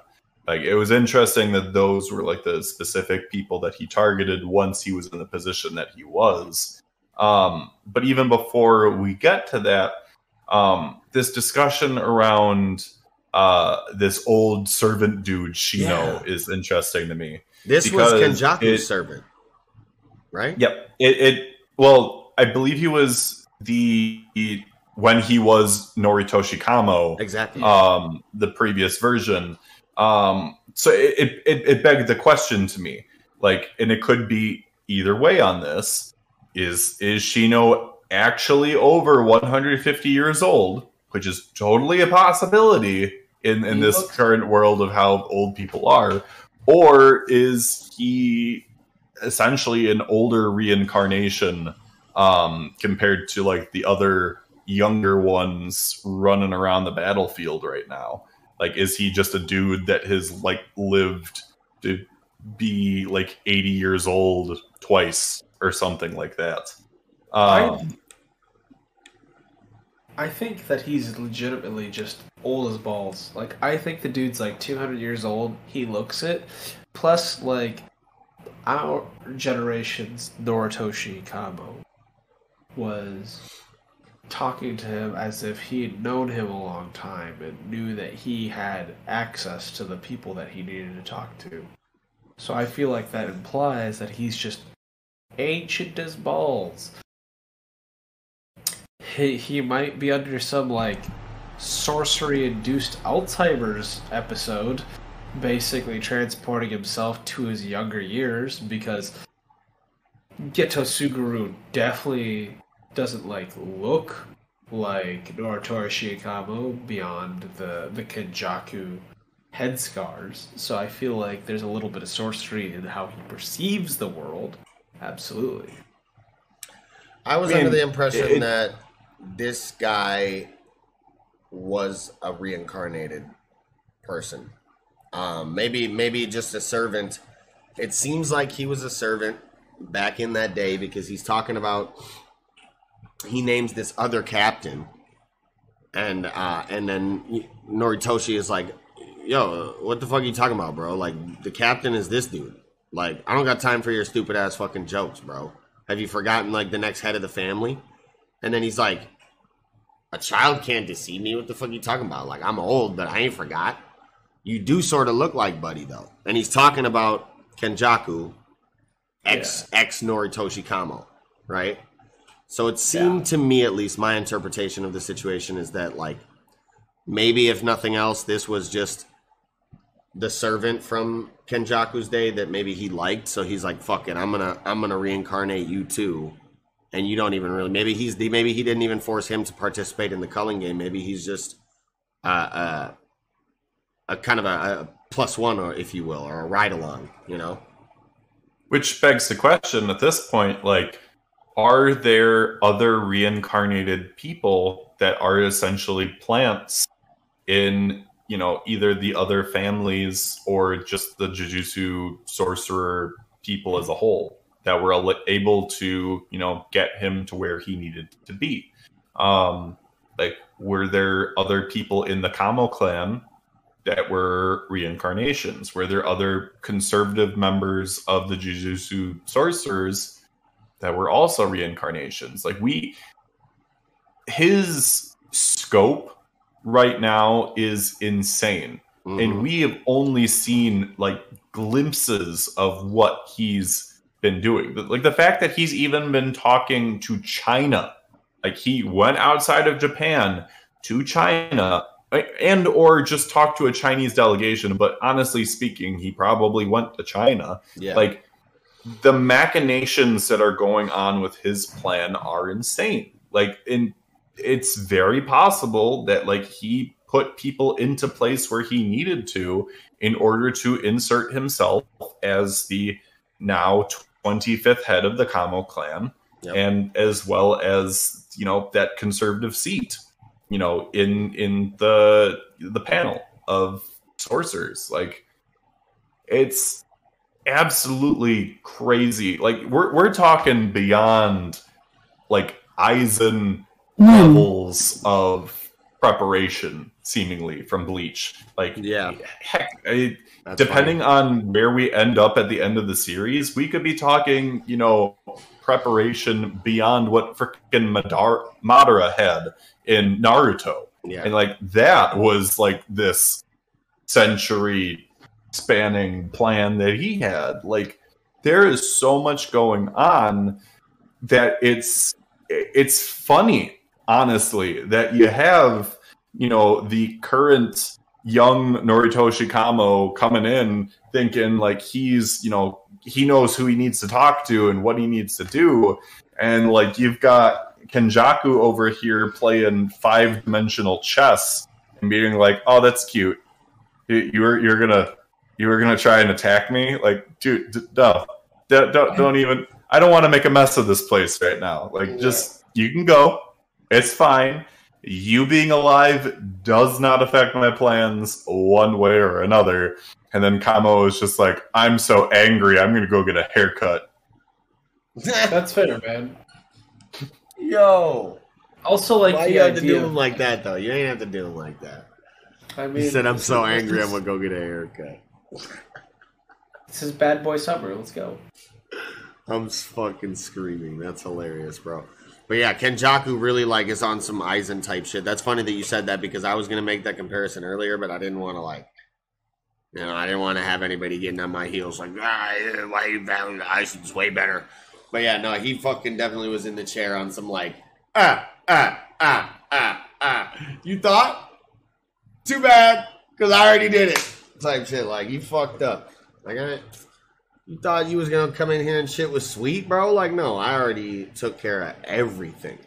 Yo You're ass, five years too late, according to my last draft. yo ass. Like, don't get me wrong. Like, Aizen did all these things, but at the end of the day, Aizen didn't put his brain in a female body just to conceive the main character. man, True, true. He Kenjaku does the most. Like, it's just the the the, dedica- the dedication to the plan. man, I totally forgot about that. Like that, t- like I- I didn't forget about it, but that had totally slipped my mind. Just that, that, like, yeah, we got that on panel, right? Like, he is Yuji's mom. Yeah, he is Yuji's mom. Yeah, that's why he had the executioner kill the person who suggested. The person who's like, yeah, no, you were involving in like the death of my son. I kill you because like he literally walked out that one girl from Yuji's school. It's like, thanks you, for, thank you for being kind to my son, and then bops out. Bye. He's like, I'm Man. out. I've got other people to harass. Ah, yeah, no, that that aspect totally slipped my mind. That just like, yeah, considering that, you know, definitely. Oh my god, this that's fucked. That's crazy. That's so crazy. Dude. Yeah. This fucking dude. What? Yeah. My god. And he probably like knew the genetic makeup, and he was like, "This kid is gonna be the vessel for Sukuna." Oh my god, like this fucking dude. He was like, "It's gonna happen this way. He's gonna wind up eating the finger that I placed at this school, or whatever the fuck." Yo, Yeah. I bet he planned every this- single thing. Holy fuck. Uh, he's And you can't well, he's put it been past planning You this for can't. centuries. He he's literally been planning this for centuries. Especially shit, given, you know, how many sorcerers from past eras like he, you know, contracted into being part of the culling games hundreds of years later. Like the it's crazy to think of again just the scope of things Yeah. in terms of both, you know, on a world scale as well as a time scale. It's it, it is fascinating. Yeah. Um, so it's it is so funny to it, the fact that a lot of people's fan theories came true that like he is back to being the head of the Kamo clan. Like it's uh it this this is the this is the stuff that I like about Jujutsu Kaisen. Like don't get me wrong, I enjoy my meathead fights. Yeah. We're gonna be getting meathead fights coming up here uh, with Maki just beating things down.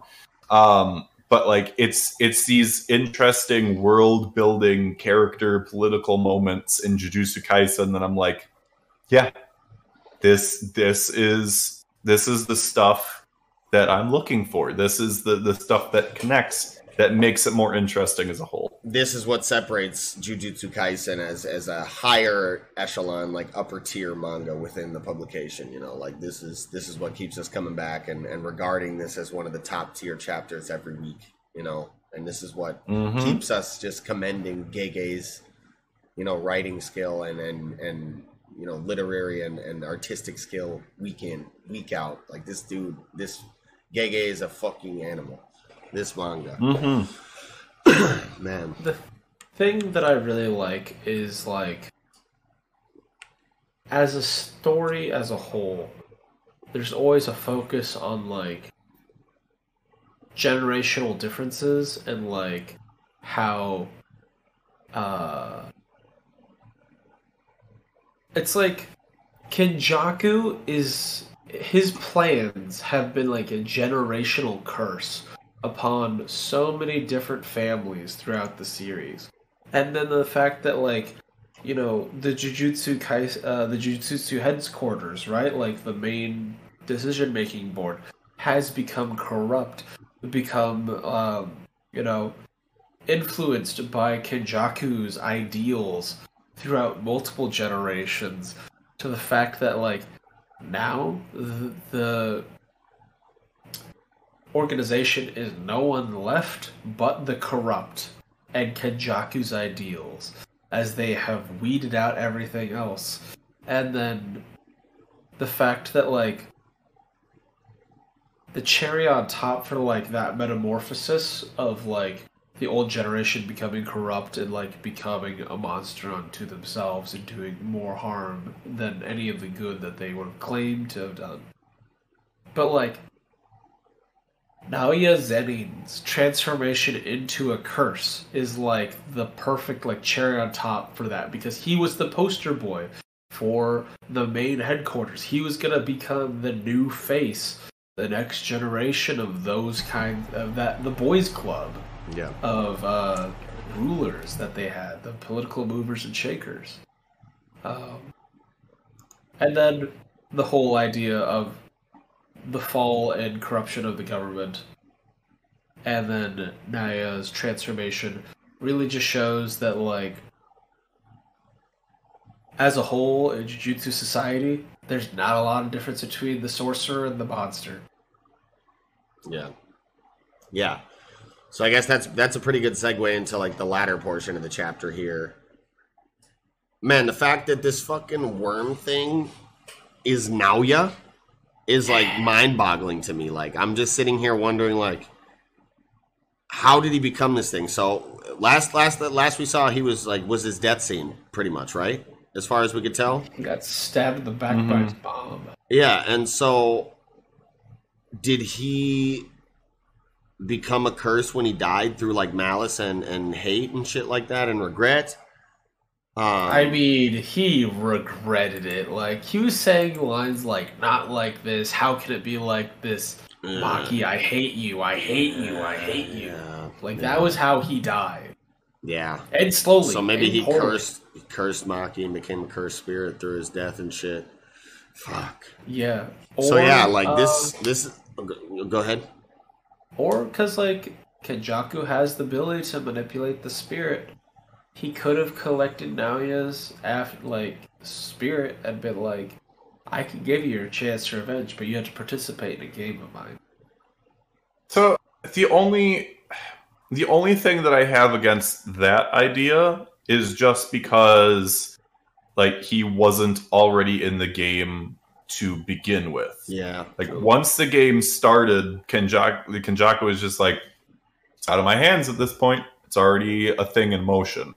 And like the Kogane appeared like as the Naoya cursed spirit was flying through the air, um, like making it a participant. And I, I want to call it, I want to say it's still an it, just because, um, I mean, could it just be Naoya? Sure, but could it be more than that?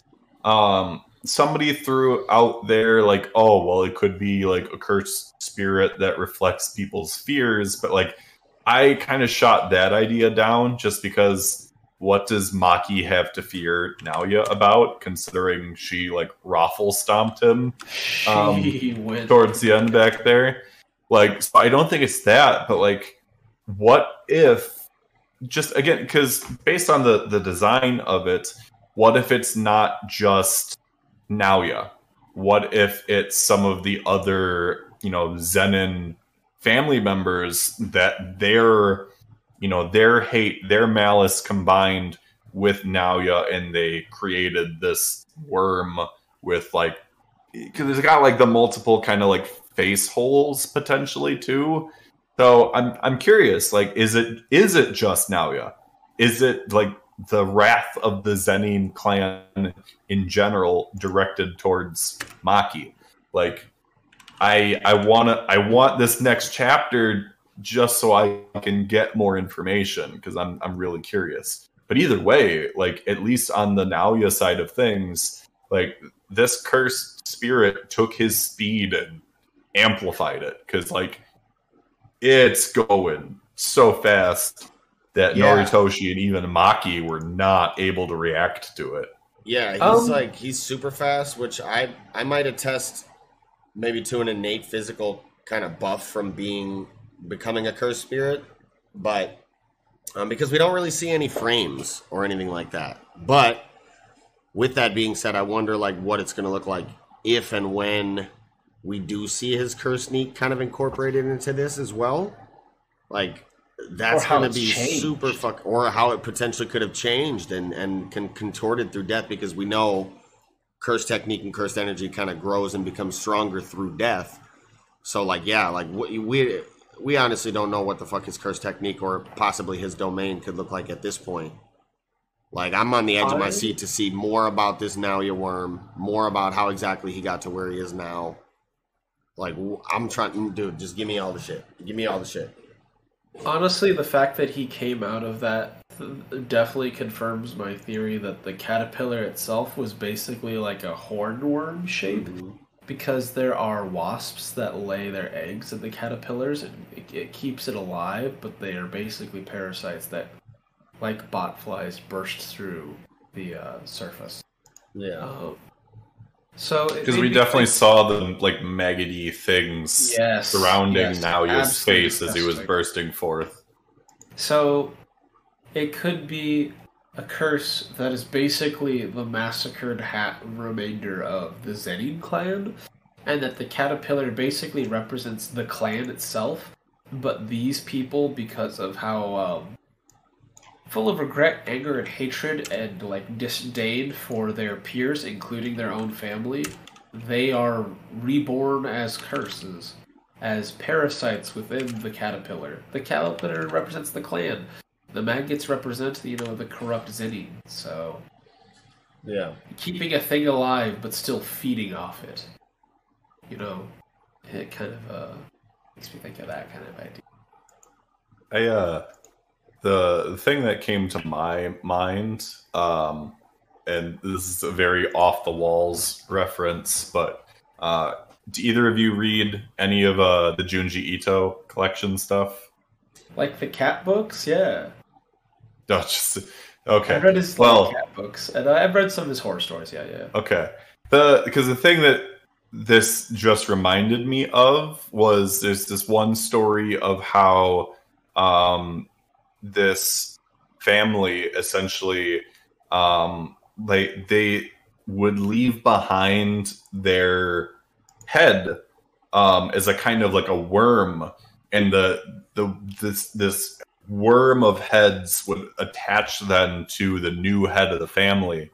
Um and so they were trying to trap this girl into like essentially getting together with the new head of the family just so they could reproduce and continue the lineage but it just made me think of that like especially if it is you know this Zenin family related just the the the worm of heads connecting these past generations of evil and it's a gnarly gnarly visual thing to see Yeah. and, uh, It definitely well, I mean, especially how like toxically they treated like the women in their clan, and how Yep. they just like used them for subsidized labor and, and breeding and political gain, and like as cattle, Mhm. chattel, Yeah. dowries and such. It was tragic. mhm. So I think his transformation into a curse is very fitting. He was like one of my most loathed characters in the series. So like him coming back and I'm like, damn, that hits hard. I believe that it's just a curse. Naoya, like at post death, re comes back as a curse because of how much hatred he has in his heart. Uh, because like that speed definitely seems like his ability on steroids. Yeah. I just don't think it's like a you know I don't think it's an illusion like ooh I reflect things that people you know. It's like he was strong though too, which was similar to one of the other head Zenin guys, at least seemingly. So, but I mean, that being said, he could just be just strong because he's a curse now. But um, we'll definitely have to wait and see to see uh, if any more faces come out of the caterpillar worm curse thing. Yeah, I think that'd be interesting if more faces came out and this turns out to be maybe like a soul collector. I was just kind of looking, I was like scouring Google, you know, trying to see if I could find any like lore on like soul stealing worms or like soul collector demons or anything like that. And I don't know, I could I, I kind of found some different stuff, but nothing really seemed too too similar to this where I could maybe draw any conclusions on like um inspiration, but yeah, no, I think that could be definitely really, really interesting if this turned out to instead of an exclusively like yeah, curse, maybe like a, a soul collector that like collects anguished souls that are near death and then you know um, uses their malice and shit in order to fuel its own power or something like that. You know that that could be par for the course for Jujutsu Kaisen, I think. I'm. That's pretty cool. I'm kind of waiting. I saw a, a bit of a meme, and someone was saying like, they can't wait for Naoya to get his ass kicked so that he serves as Maki's like interdimensional duffel bag, like that worm that Toji carried wormy. around with. Shove a bunch God. of swords into him. I, I love that like people are like Wormy is so better than so much better than Naoya. It's just like oh my god, it's just Wormy. we are compar we are comparing worm based cursed spirits. What what have we come to? Damn, what Hey, if man. this is You must that? be doing something wrong if you're losing and the competition is only two two dudes. What if this is that Ouroboros thing fucking like leveled up to the umpteenth degree? Ouroboros is like a, a snake wa- swallowing its own tail. Classically.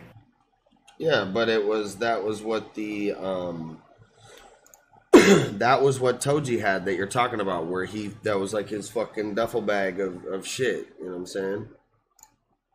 that he would be like he stored his cursed tools in there and shit. His cursed He had weapons. that weird like worm baby. That little worm, yeah, that Ouroboros worm. Well. Oh. You know what? So. At first, I thought it was a red herring when I read the chapter because he goes, Mom, Mom, Mom, right?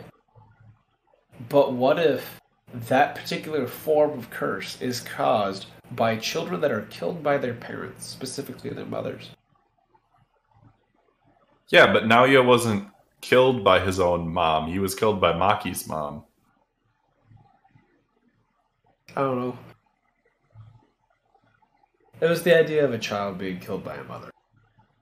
It, it was interesting though that like once the curse like got into the area and like detected Maki, it was just like uh aha, and it was just like I found you, and it like didn't even bother with like Noritoshi, just like directly went for Maki. Well, based on the history, don't blame him. Yeah, Hmm. I must I must I destroy. Maki like I must destroy women's rights. Jeez. Toji's worm No, he is a- definitely does not look anything like this worm, but Now he is a methodist.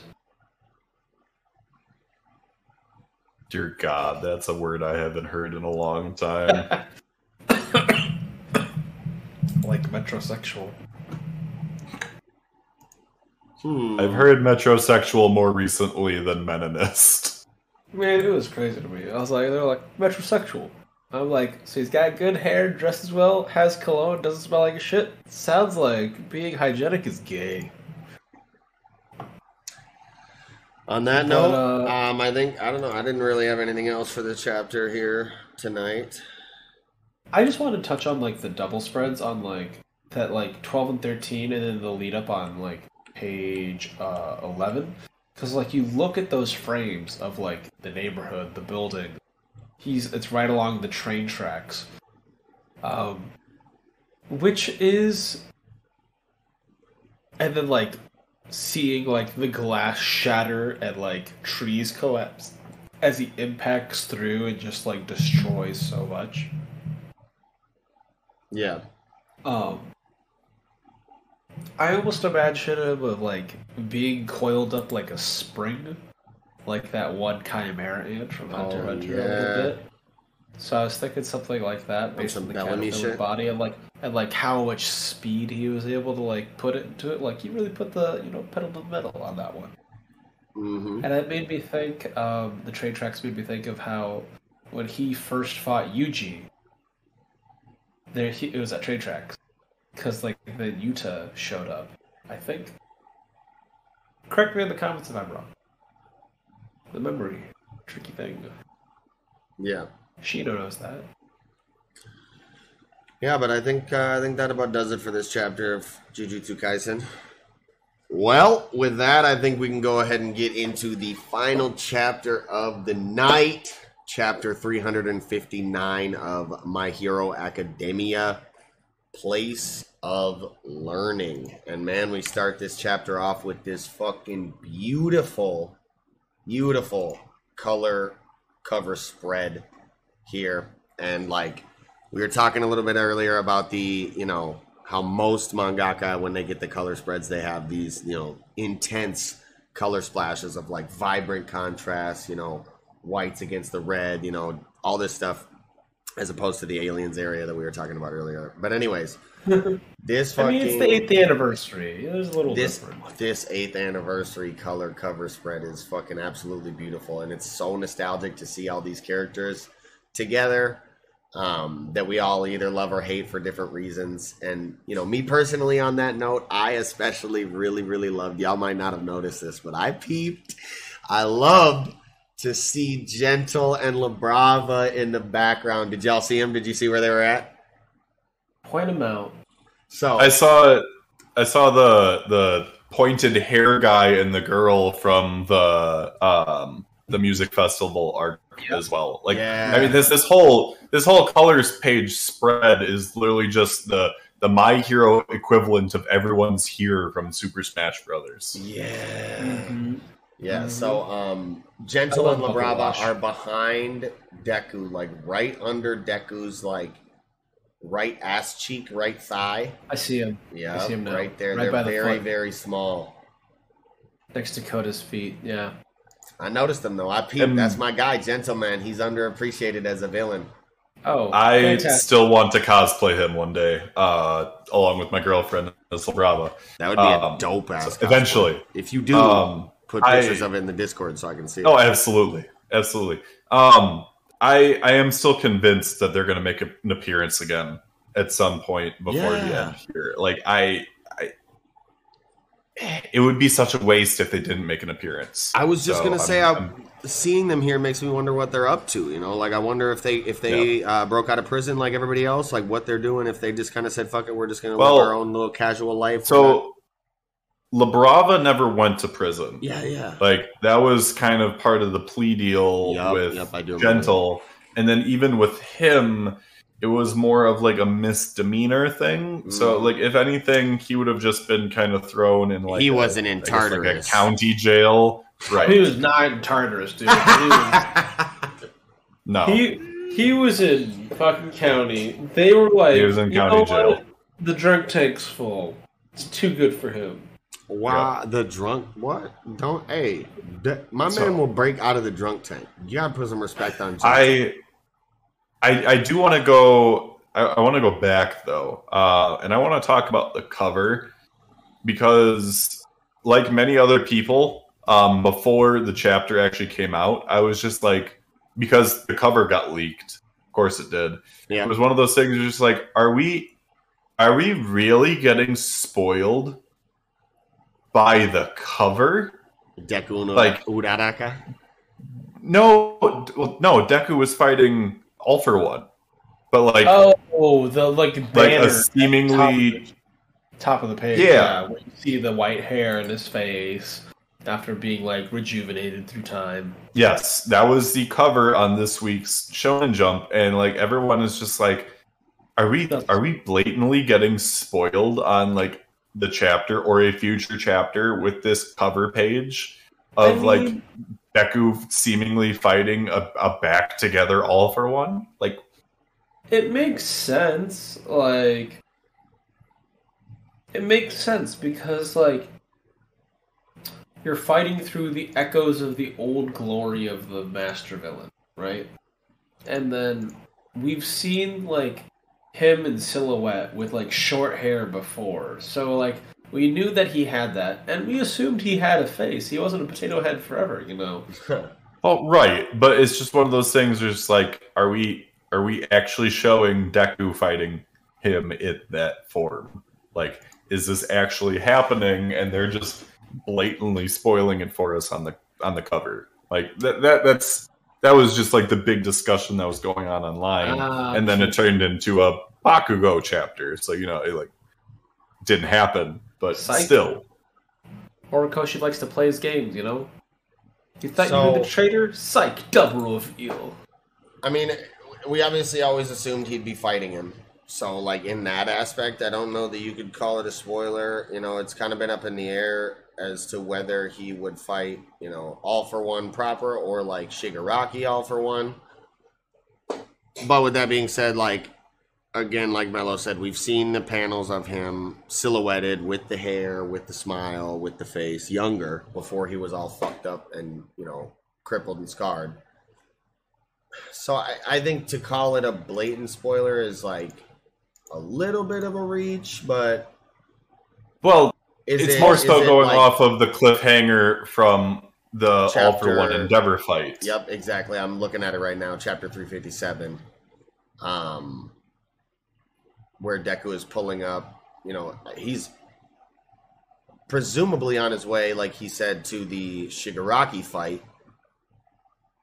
Who knows? Maybe he accidentally runs into maybe they maybe they fiddled with his thing so his coordinates were wrong or something and he's headed to the all for one fight instead of the Shigaraki fight. But I'm still wondering, you know, again what these what these black dots are that are kind of intercepting him on his way now that I'm looking at the last panel of the chapter. Ah, yeah. yeah. Not. I'm sorry. I don't want to derail the conversation Yeah. too much here. From So, this chapter. uh, So final thought on the cover of the like the week.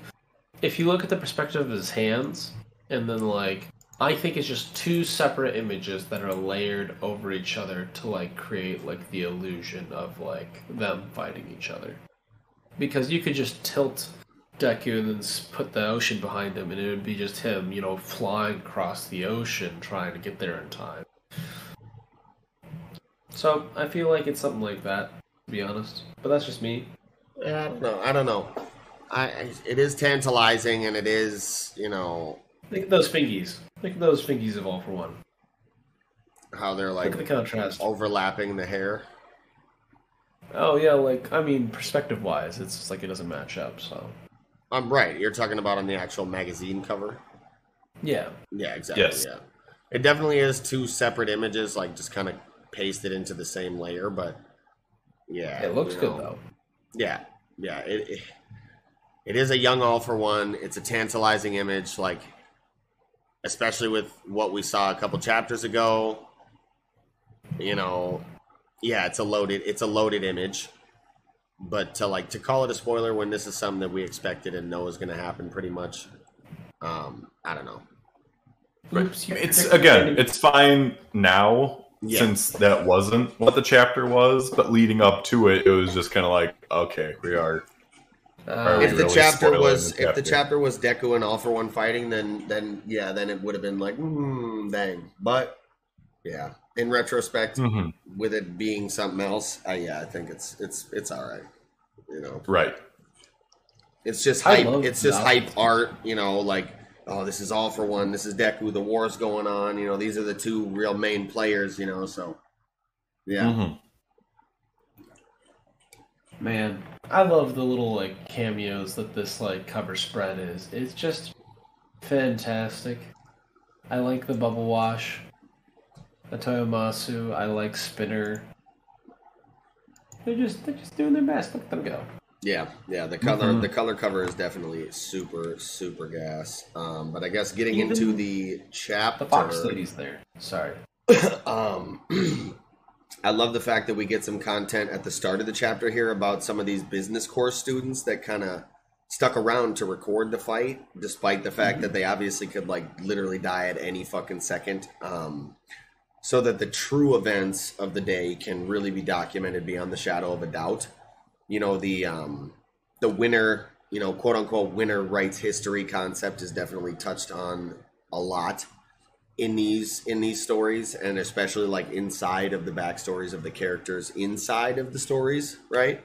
So it's definitely nice to see that concept touched on in such a powerful way kind of by horikoshi through these business course students that want to you know make sure that nobody can really fiddle with it. Everything is recorded. It's on video right here. This is how it went down.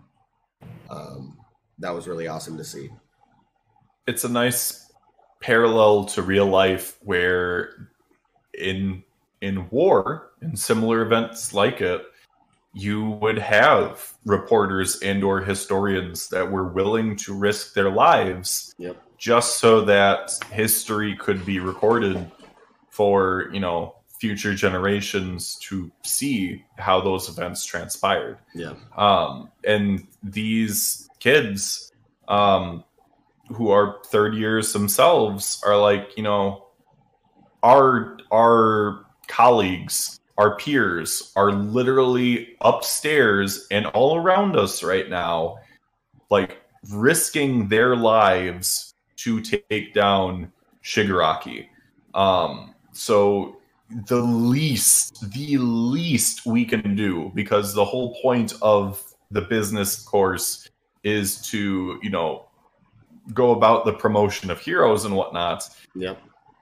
it is our duty to record what is going on so that people can see what happened here and it, it's respectable um even if you you know have the swirly haired guy Yeah. essentially leading the charge like the the weirdest The looking one the mega bunch, fucking yeah. Beehive, buddy.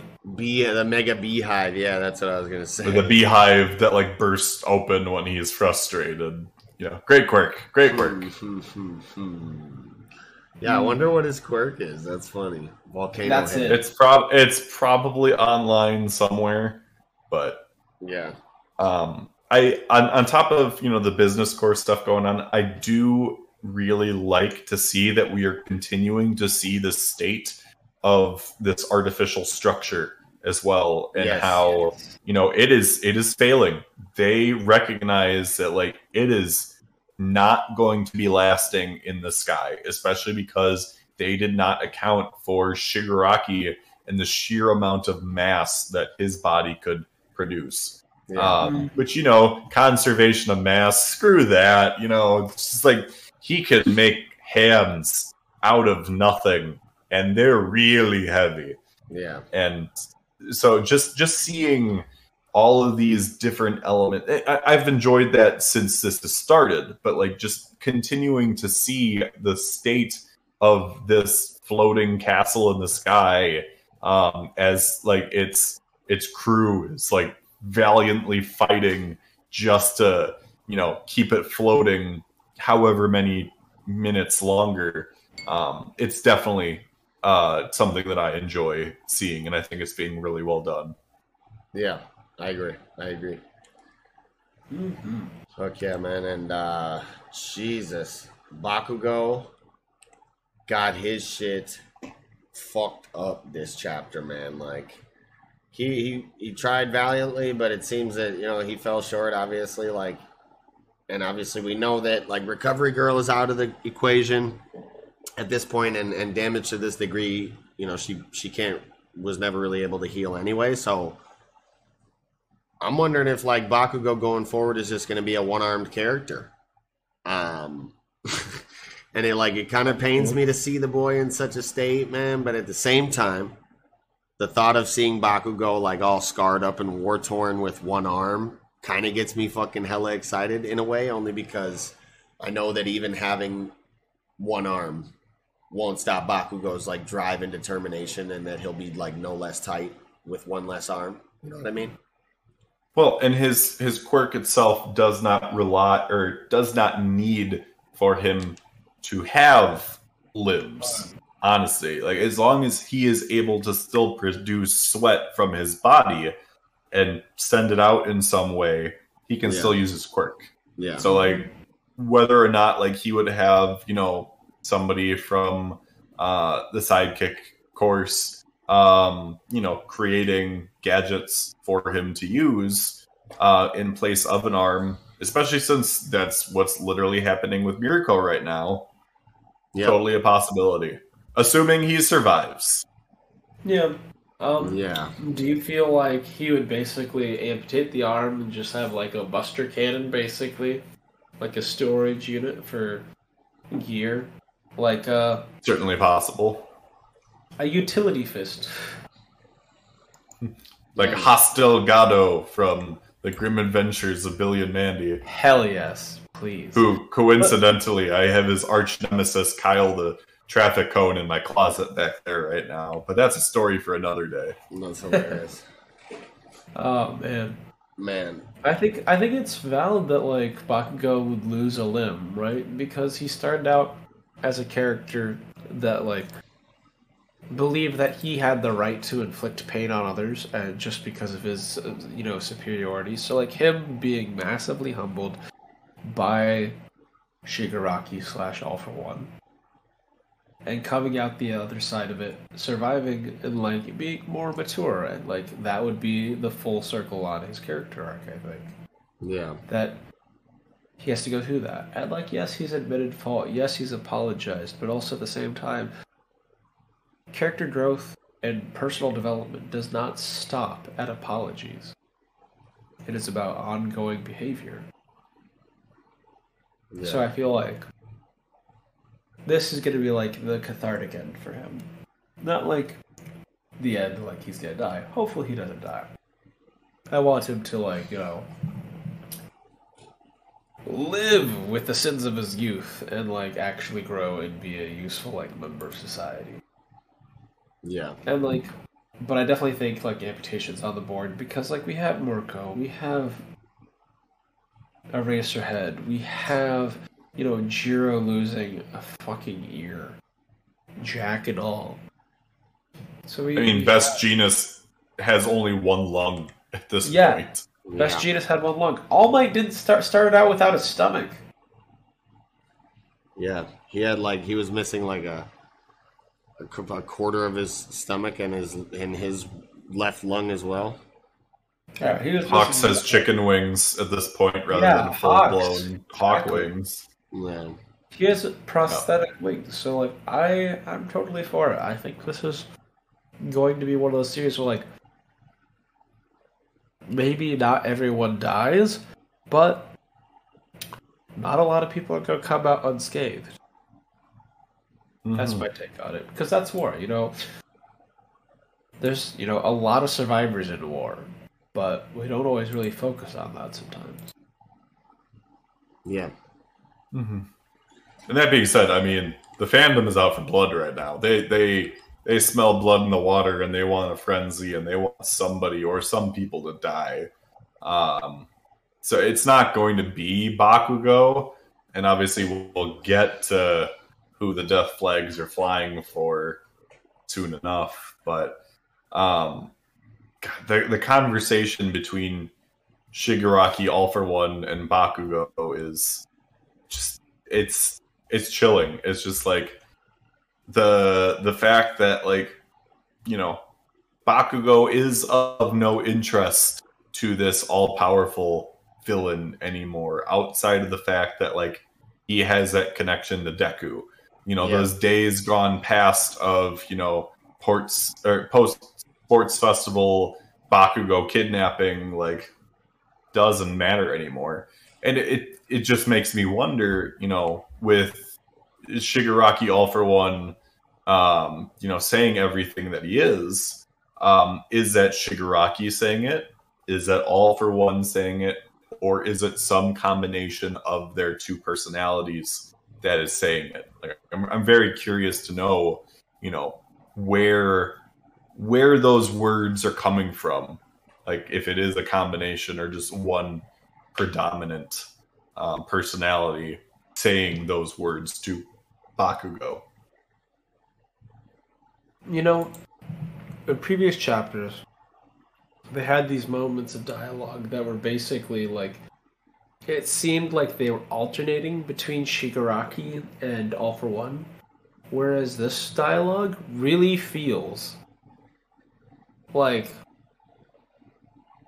All for One.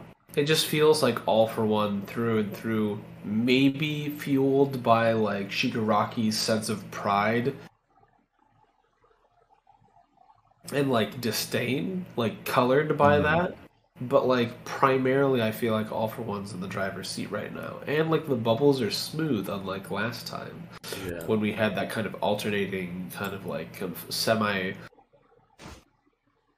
They felt sort of conflicting, but Mm-hmm. And Horikoshi's always been really good at you know the detail work in the the bubbles themselves. So he fully utilizes the medium. mm-hmm. Yeah. so I guess getting into the last portion of the chapter, man, where the We death obviously flags. we have the big three, we have the the the anguish from Aizawa, man, gritting his teeth, you know, just begging, pleading that somebody will protect Bakugo from dying here. And we got He the big needs to three. become the number one hero, or at least try for it. He Coming can't out. die here. coming out of the woodworks is uh Tamaki, Hado, and Mirio, man. Big three. And uh I don't know, this moment with them, obviously the death flags are flying. And uh it's obviously very sad. And it's it's a very badass kind of resolve type moment, which which is cool, but it also feels like really sentimental and relatable because like the shit they're talking about obviously how they wanted to have you know tamaki's like i really wanted to have a proper you know graduation ceremony and uh and then mirio's like ah you know once the battle's over you know we'll, we'll have principal throw one for us and and hado's just like yeah yeah She doesn't say shit. sure it's it's literally the stereotypical like movie scene of like the retiring police officer saying i was one day away from retirement and then just getting gored to Mhm. death like It feels that way. Yeah. Do we even stand Yeah. a chance here? If nothing else, until Midoriya shows up, we'll protect everyone with our triple threat power, man. Seems like they plan on going down fighting here, which is really fucking sad. I don't know, man. Fuck. Man, I want to see what kind of combination attacks they have. Oh yeah, Like, I mean, because they- like Hadok can do like spirals and stuff. So if they do like a spiraling wave, I was thinking about how um, Mirio could, while the wave spirals through him, turn himself intangible and only strike and materialize the part that isn't in the path of the spiral. So that while it's happening, like the spiral's over here, he punches you. The spiral like passes through his arm, he phases through, he like elbows you or something like that, or like kicks you, and he just does like a combination attack where he's like being kind of like semi thrust by the spiral's momentum. yeah. I mean, we're definitely going to see some insane combo attacks. Like they're they're best friends. They've been going to school with each other for three years now. They're the top three, you know, um, prospective heroes in their class and in the school overall. So like they definitely will have some some sick combo moves, you know, with each other. There's going to be a high level of uh, synchronicity. I feel like just because of their familiarity with one another, and uh, I can't wait to see the kind of shit they pull out, bro. And I've been waiting to see Lemillion back in action too, bro. Mirio, poof. Just sucks that this could possibly possibly be the last time we see him in action, man. I don't know. I feel like Tamaki's more likely to die. You think so? i disagree i mean Well, well he could like he could throw himself out there to sacrifice himself instead of mirio i could definitely see him doing that as like just like the full circle for his character development Yeah. But I mean, that being said, there is a symbolism of Mirio being defeated by um, Shiggy for one, um, just because you know the the symbolism of him being the person that wasn't chosen to take on one for all, um, and being the one to fight him, and then ending up succumbing to him instead. Not being There, there's there's symbolism to it, so You gotta wonder though, it could man. go either way. You gotta wonder though, man, if if Mirio, you know what I'm saying. Oh no, because no, but it doesn't work the same if they're not quirkless. So yeah, no, if Mirio got all for one or one for all, it wouldn't have been the same at all. Oh man, Right. So- It wouldn't have been, but he was still in contention. He was in getting the contention. Well, no, I was just saying. My only point in saying that was like, oh, you got to wonder what it'd be like if Mirio had one for all right now, bro. He'd be slapping him. But we have gotten, you know, basic confirmation that uh, the He would real, the real catalyst to achieving the, the real one for all is being quirkless and receiving it. Mm. Because uh, otherwise, your body just can't handle the, the two quirk situation. And yeah, Otherwise, you have to do what All for One did with Shigaraki, and like all the prep and steps and all that stuff, and the preparation, like genetic modification, the super serums, all that stuff. They put so much effort to do that. It's like you could have just found a quirkless guy. No, has to be the perfect one. Okay, all right, I see you. So man, like Deku pulls up, man, like Mirio, Tamaki, Hado are dead, like Bakugo's fucking arm is shattered and fucking looks like a fucking uh, piece of beef jerky and shit. Like, He got blown up, dude. He was point blank for that shit. oh, Mhm. who got blown up? Bakugo, because it detonated on his arm. Like, look at his face on page 13. Look at both their faces. It's all messed up. Oh, Mhm. I mean, I got, I Oh, guess. I got the impression that maybe. You, you're probably right. It probably was the explosion. I guess I got the impression that maybe Shigaraki like kind of like raked him across the face when he went to go grab his arm and then just crushed his fucking arm. Uh, It looks to look me for sure, like on page 10, like he grabs his arm and just crushes it. Like it didn't get blown up like that. Like he's fucking crushing his arm. And he literally says, fantastic. He's commending him on his quirk and his, and you know, the level that he's refined it to. Um, you condense your blast to, to curtail widespread damage while at the same time boosting the sheer force. Fantastic. That's why this has got to go. And at that very moment, he grabs his arm and fucking crushes the fuck out of it. Yeah, and it's storing all of that nitroglycerin sweat, so I thought that was uh, exploded. Like, But I wonder though what shattered it because it's on the previous page that we get the face damage, and that his gauntlet has been shattered.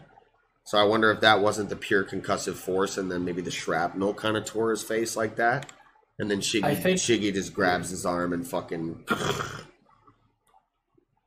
I think that he was doing like the blast, plus he grabs it and crushes it and probably exposes more fuel to the blast, which causes like, you know, the explosion of his like fleshy arm. You can see some pieces bouncing off Baku's skull. Um I don't know. I I think that uh, by breaking the toy, he just took the brunt immediately, and he's like, "Well, I've got hypergeneration eventually." Yeah. As soon as I kill those guys that don't blink, it's over. Oh, it actually looks like on page um, six and seven on the double spread, like Shigaraki actually does like kind of try and punch the gauntlet or like strike the gauntlet directly. Yeah. Yeah. But yeah, hopefully Tamaki doesn't do this thing where like Mirio dies because like during the Yakuza arc, he ate one of the crystals, right? He ate one of the crystals and produced their quirk. And like I know they call him the Sun Eater because Mirio is supposed to be the sun. Is there a point where like Mirio gets way fucked up and like Tamaki just has like I don't know, like blood flies into his mouth, and that like saves his ass at like a very like brief amount of time as he gains the Um. ability to because he can he stole the crystal ability, which is was a quirk, a heteromorphic quirk, but still a quirk. So we haven't expanded too much. Like it could be like, and this is a fight to the death. So like like Himiko Toga's quirk awakening, this could be Tamaki's, but it'd be like you know, I I beat him with your help, but I didn't beat him with you because you fell before me. Yeah. You know that kind of thing. Because there, you know, in any war there has to be, you know, some of your comrades have to die because there's no such thing as a war without casualties. hmm Other than that, I don't think I have anything else for my hero. This was a very satisfying chapter, uh, but that's just me. Yeah. I've got one thing. Okay. Yeah, so, ahead. Eagle, you mentioned how you're not necessarily in touch as much with like the weekly discourse on series. Um, and one of the big issues, there are a lot of people that had issues with the translation for this chapter with like, why is Bakugo making baseball analogies and whatnot in his conversation uh, with Shigaraki? It's like, like the talking about the major leagues and the grand slam um, and people were like, "Well, I like the fan translation better." And it's just like, okay, I mean, cool. The fan translation didn't make baseball analogies, but maybe the actual version did. Maybe Horikoshi did intentionally put it in there. Um, Japan. because I mean, the thing is, baseball's huge in Japan. Yeah, it is absolutely huge in Japan, and my hero had a baseball OVA on top of that. hmm So like it's it's also not that weird in the context of like oh well superheroes you know they make you know analogies to different things all the time. I don't necessarily remember Bakugo making a baseball analogy in the past, but it doesn't make this analogy that he made wrong. Like yeah, because it, it absolutely was true. Like, uh, in any other context, Bakugo's ability that he did with the cluster attack would be considered a grand slam. Yeah. Like it's absolutely an overpowered technique. Um, like it's it's a finisher right there. Um, but in the presence of Shigaraki, like Bakugo is minor league in comparison to the major league that is Shigaraki. And he's coming to terms with that. Um, and that's just the analogy that he's able to use in that moment. I don't think there's a problem with it. There's a, a group of people online that were either confused or upset with the baseball usage instead of uh, the fan translation. But uh, at the end of the day, I'm going to trust Caleb, the translator, because he has a degree, and I'm assuming that you know that is what he picked up on when he decided to translate the chapter. Like, Yeah. it doesn't feel like something that like he would just choose out of the blue. Willy nilly. And I don't even Right. think, you know, I think, you know, Shigaraki is talking shit to a degree, but I think this attack, like, he was able to stave it off and keep it from hitting him directly, I think, based on where the singeing is. Like, kind of just on his right side. I think it kind of just grazed him. But, like, the scale of this attack on this fucking double spread on six and seven is insane. Like, this fucking attack is massively huge. And, uh, and I think if this hits Shigaraki directly, it's more of a problem for him because like the right the right side of his fucking face is cooked. You know what I'm saying? Yeah. And his his fucking Mhm. damn near looks like he's blind in his right eye and shit. Like I don't know. I think maybe he's underselling it, and Baku goes, you know like this was a bigger attack than he's given himself credit for. It's just that it was defended well. Um, I don't know. That's really my only point. Well, honestly, the fact that he's willing to shit talk him this much at a very personal level, you know, kind of makes me think that like he has paid attention and now recognizes Bakugo as a bit more of a threat. Yeah, And that's why he's trying to demoralize him because he did the same thing to Endeavor before he got his dome like nearly ripped off. Mm, And he does that a lot with mostly characters that he cared about. Otherwise, he doesn't really acknowledge them. Otherwise, yeah. um, but yeah, that's it for me. Yeah, I think uh, I think that is about all I had for this week's chapter of My Hero as well. What do you think, Axel? I'm good. I'm I'm curious to see what happens again, especially considering, like we all said, the death flags are just plain as day with what's going on here. Um, so it- it's going to be bad news bears for somebody, um, and potentially crippling for life for whoever survives. However Um, long that life is. But at the end of the day, any one of them are just a measure to prolong um, things rather than an actual solution. A means The to an end. Yep, they they know that Deku has to want, be the one to finish it, um, so they're just buying time, Yeah, if nothing else. sad. Well, I don't know. Tamaki's my favorite character, so I'd like to see him survive, but who knows? I don't know. Hado, I'd like to see survive as well. I can definitely see Miro dying, but we'll see. We'll just have to wait and see what happens. Um, Anyways, that will do it for this chapter of My Hero Academia, and that will do it for this episode of the Project Manga Podcast. Thank you all so much for watching. If you did, be sure to slap a like on this video down below if you enjoyed it. Um, be sure to subscribe to the channel for more fire ass weekly content. Make sure you comment down below. Let us know what you thought of this weekend Shonen Jump, and uh, you know if you thought we missed anything in the discussion or whatever, just chop it up with us down there.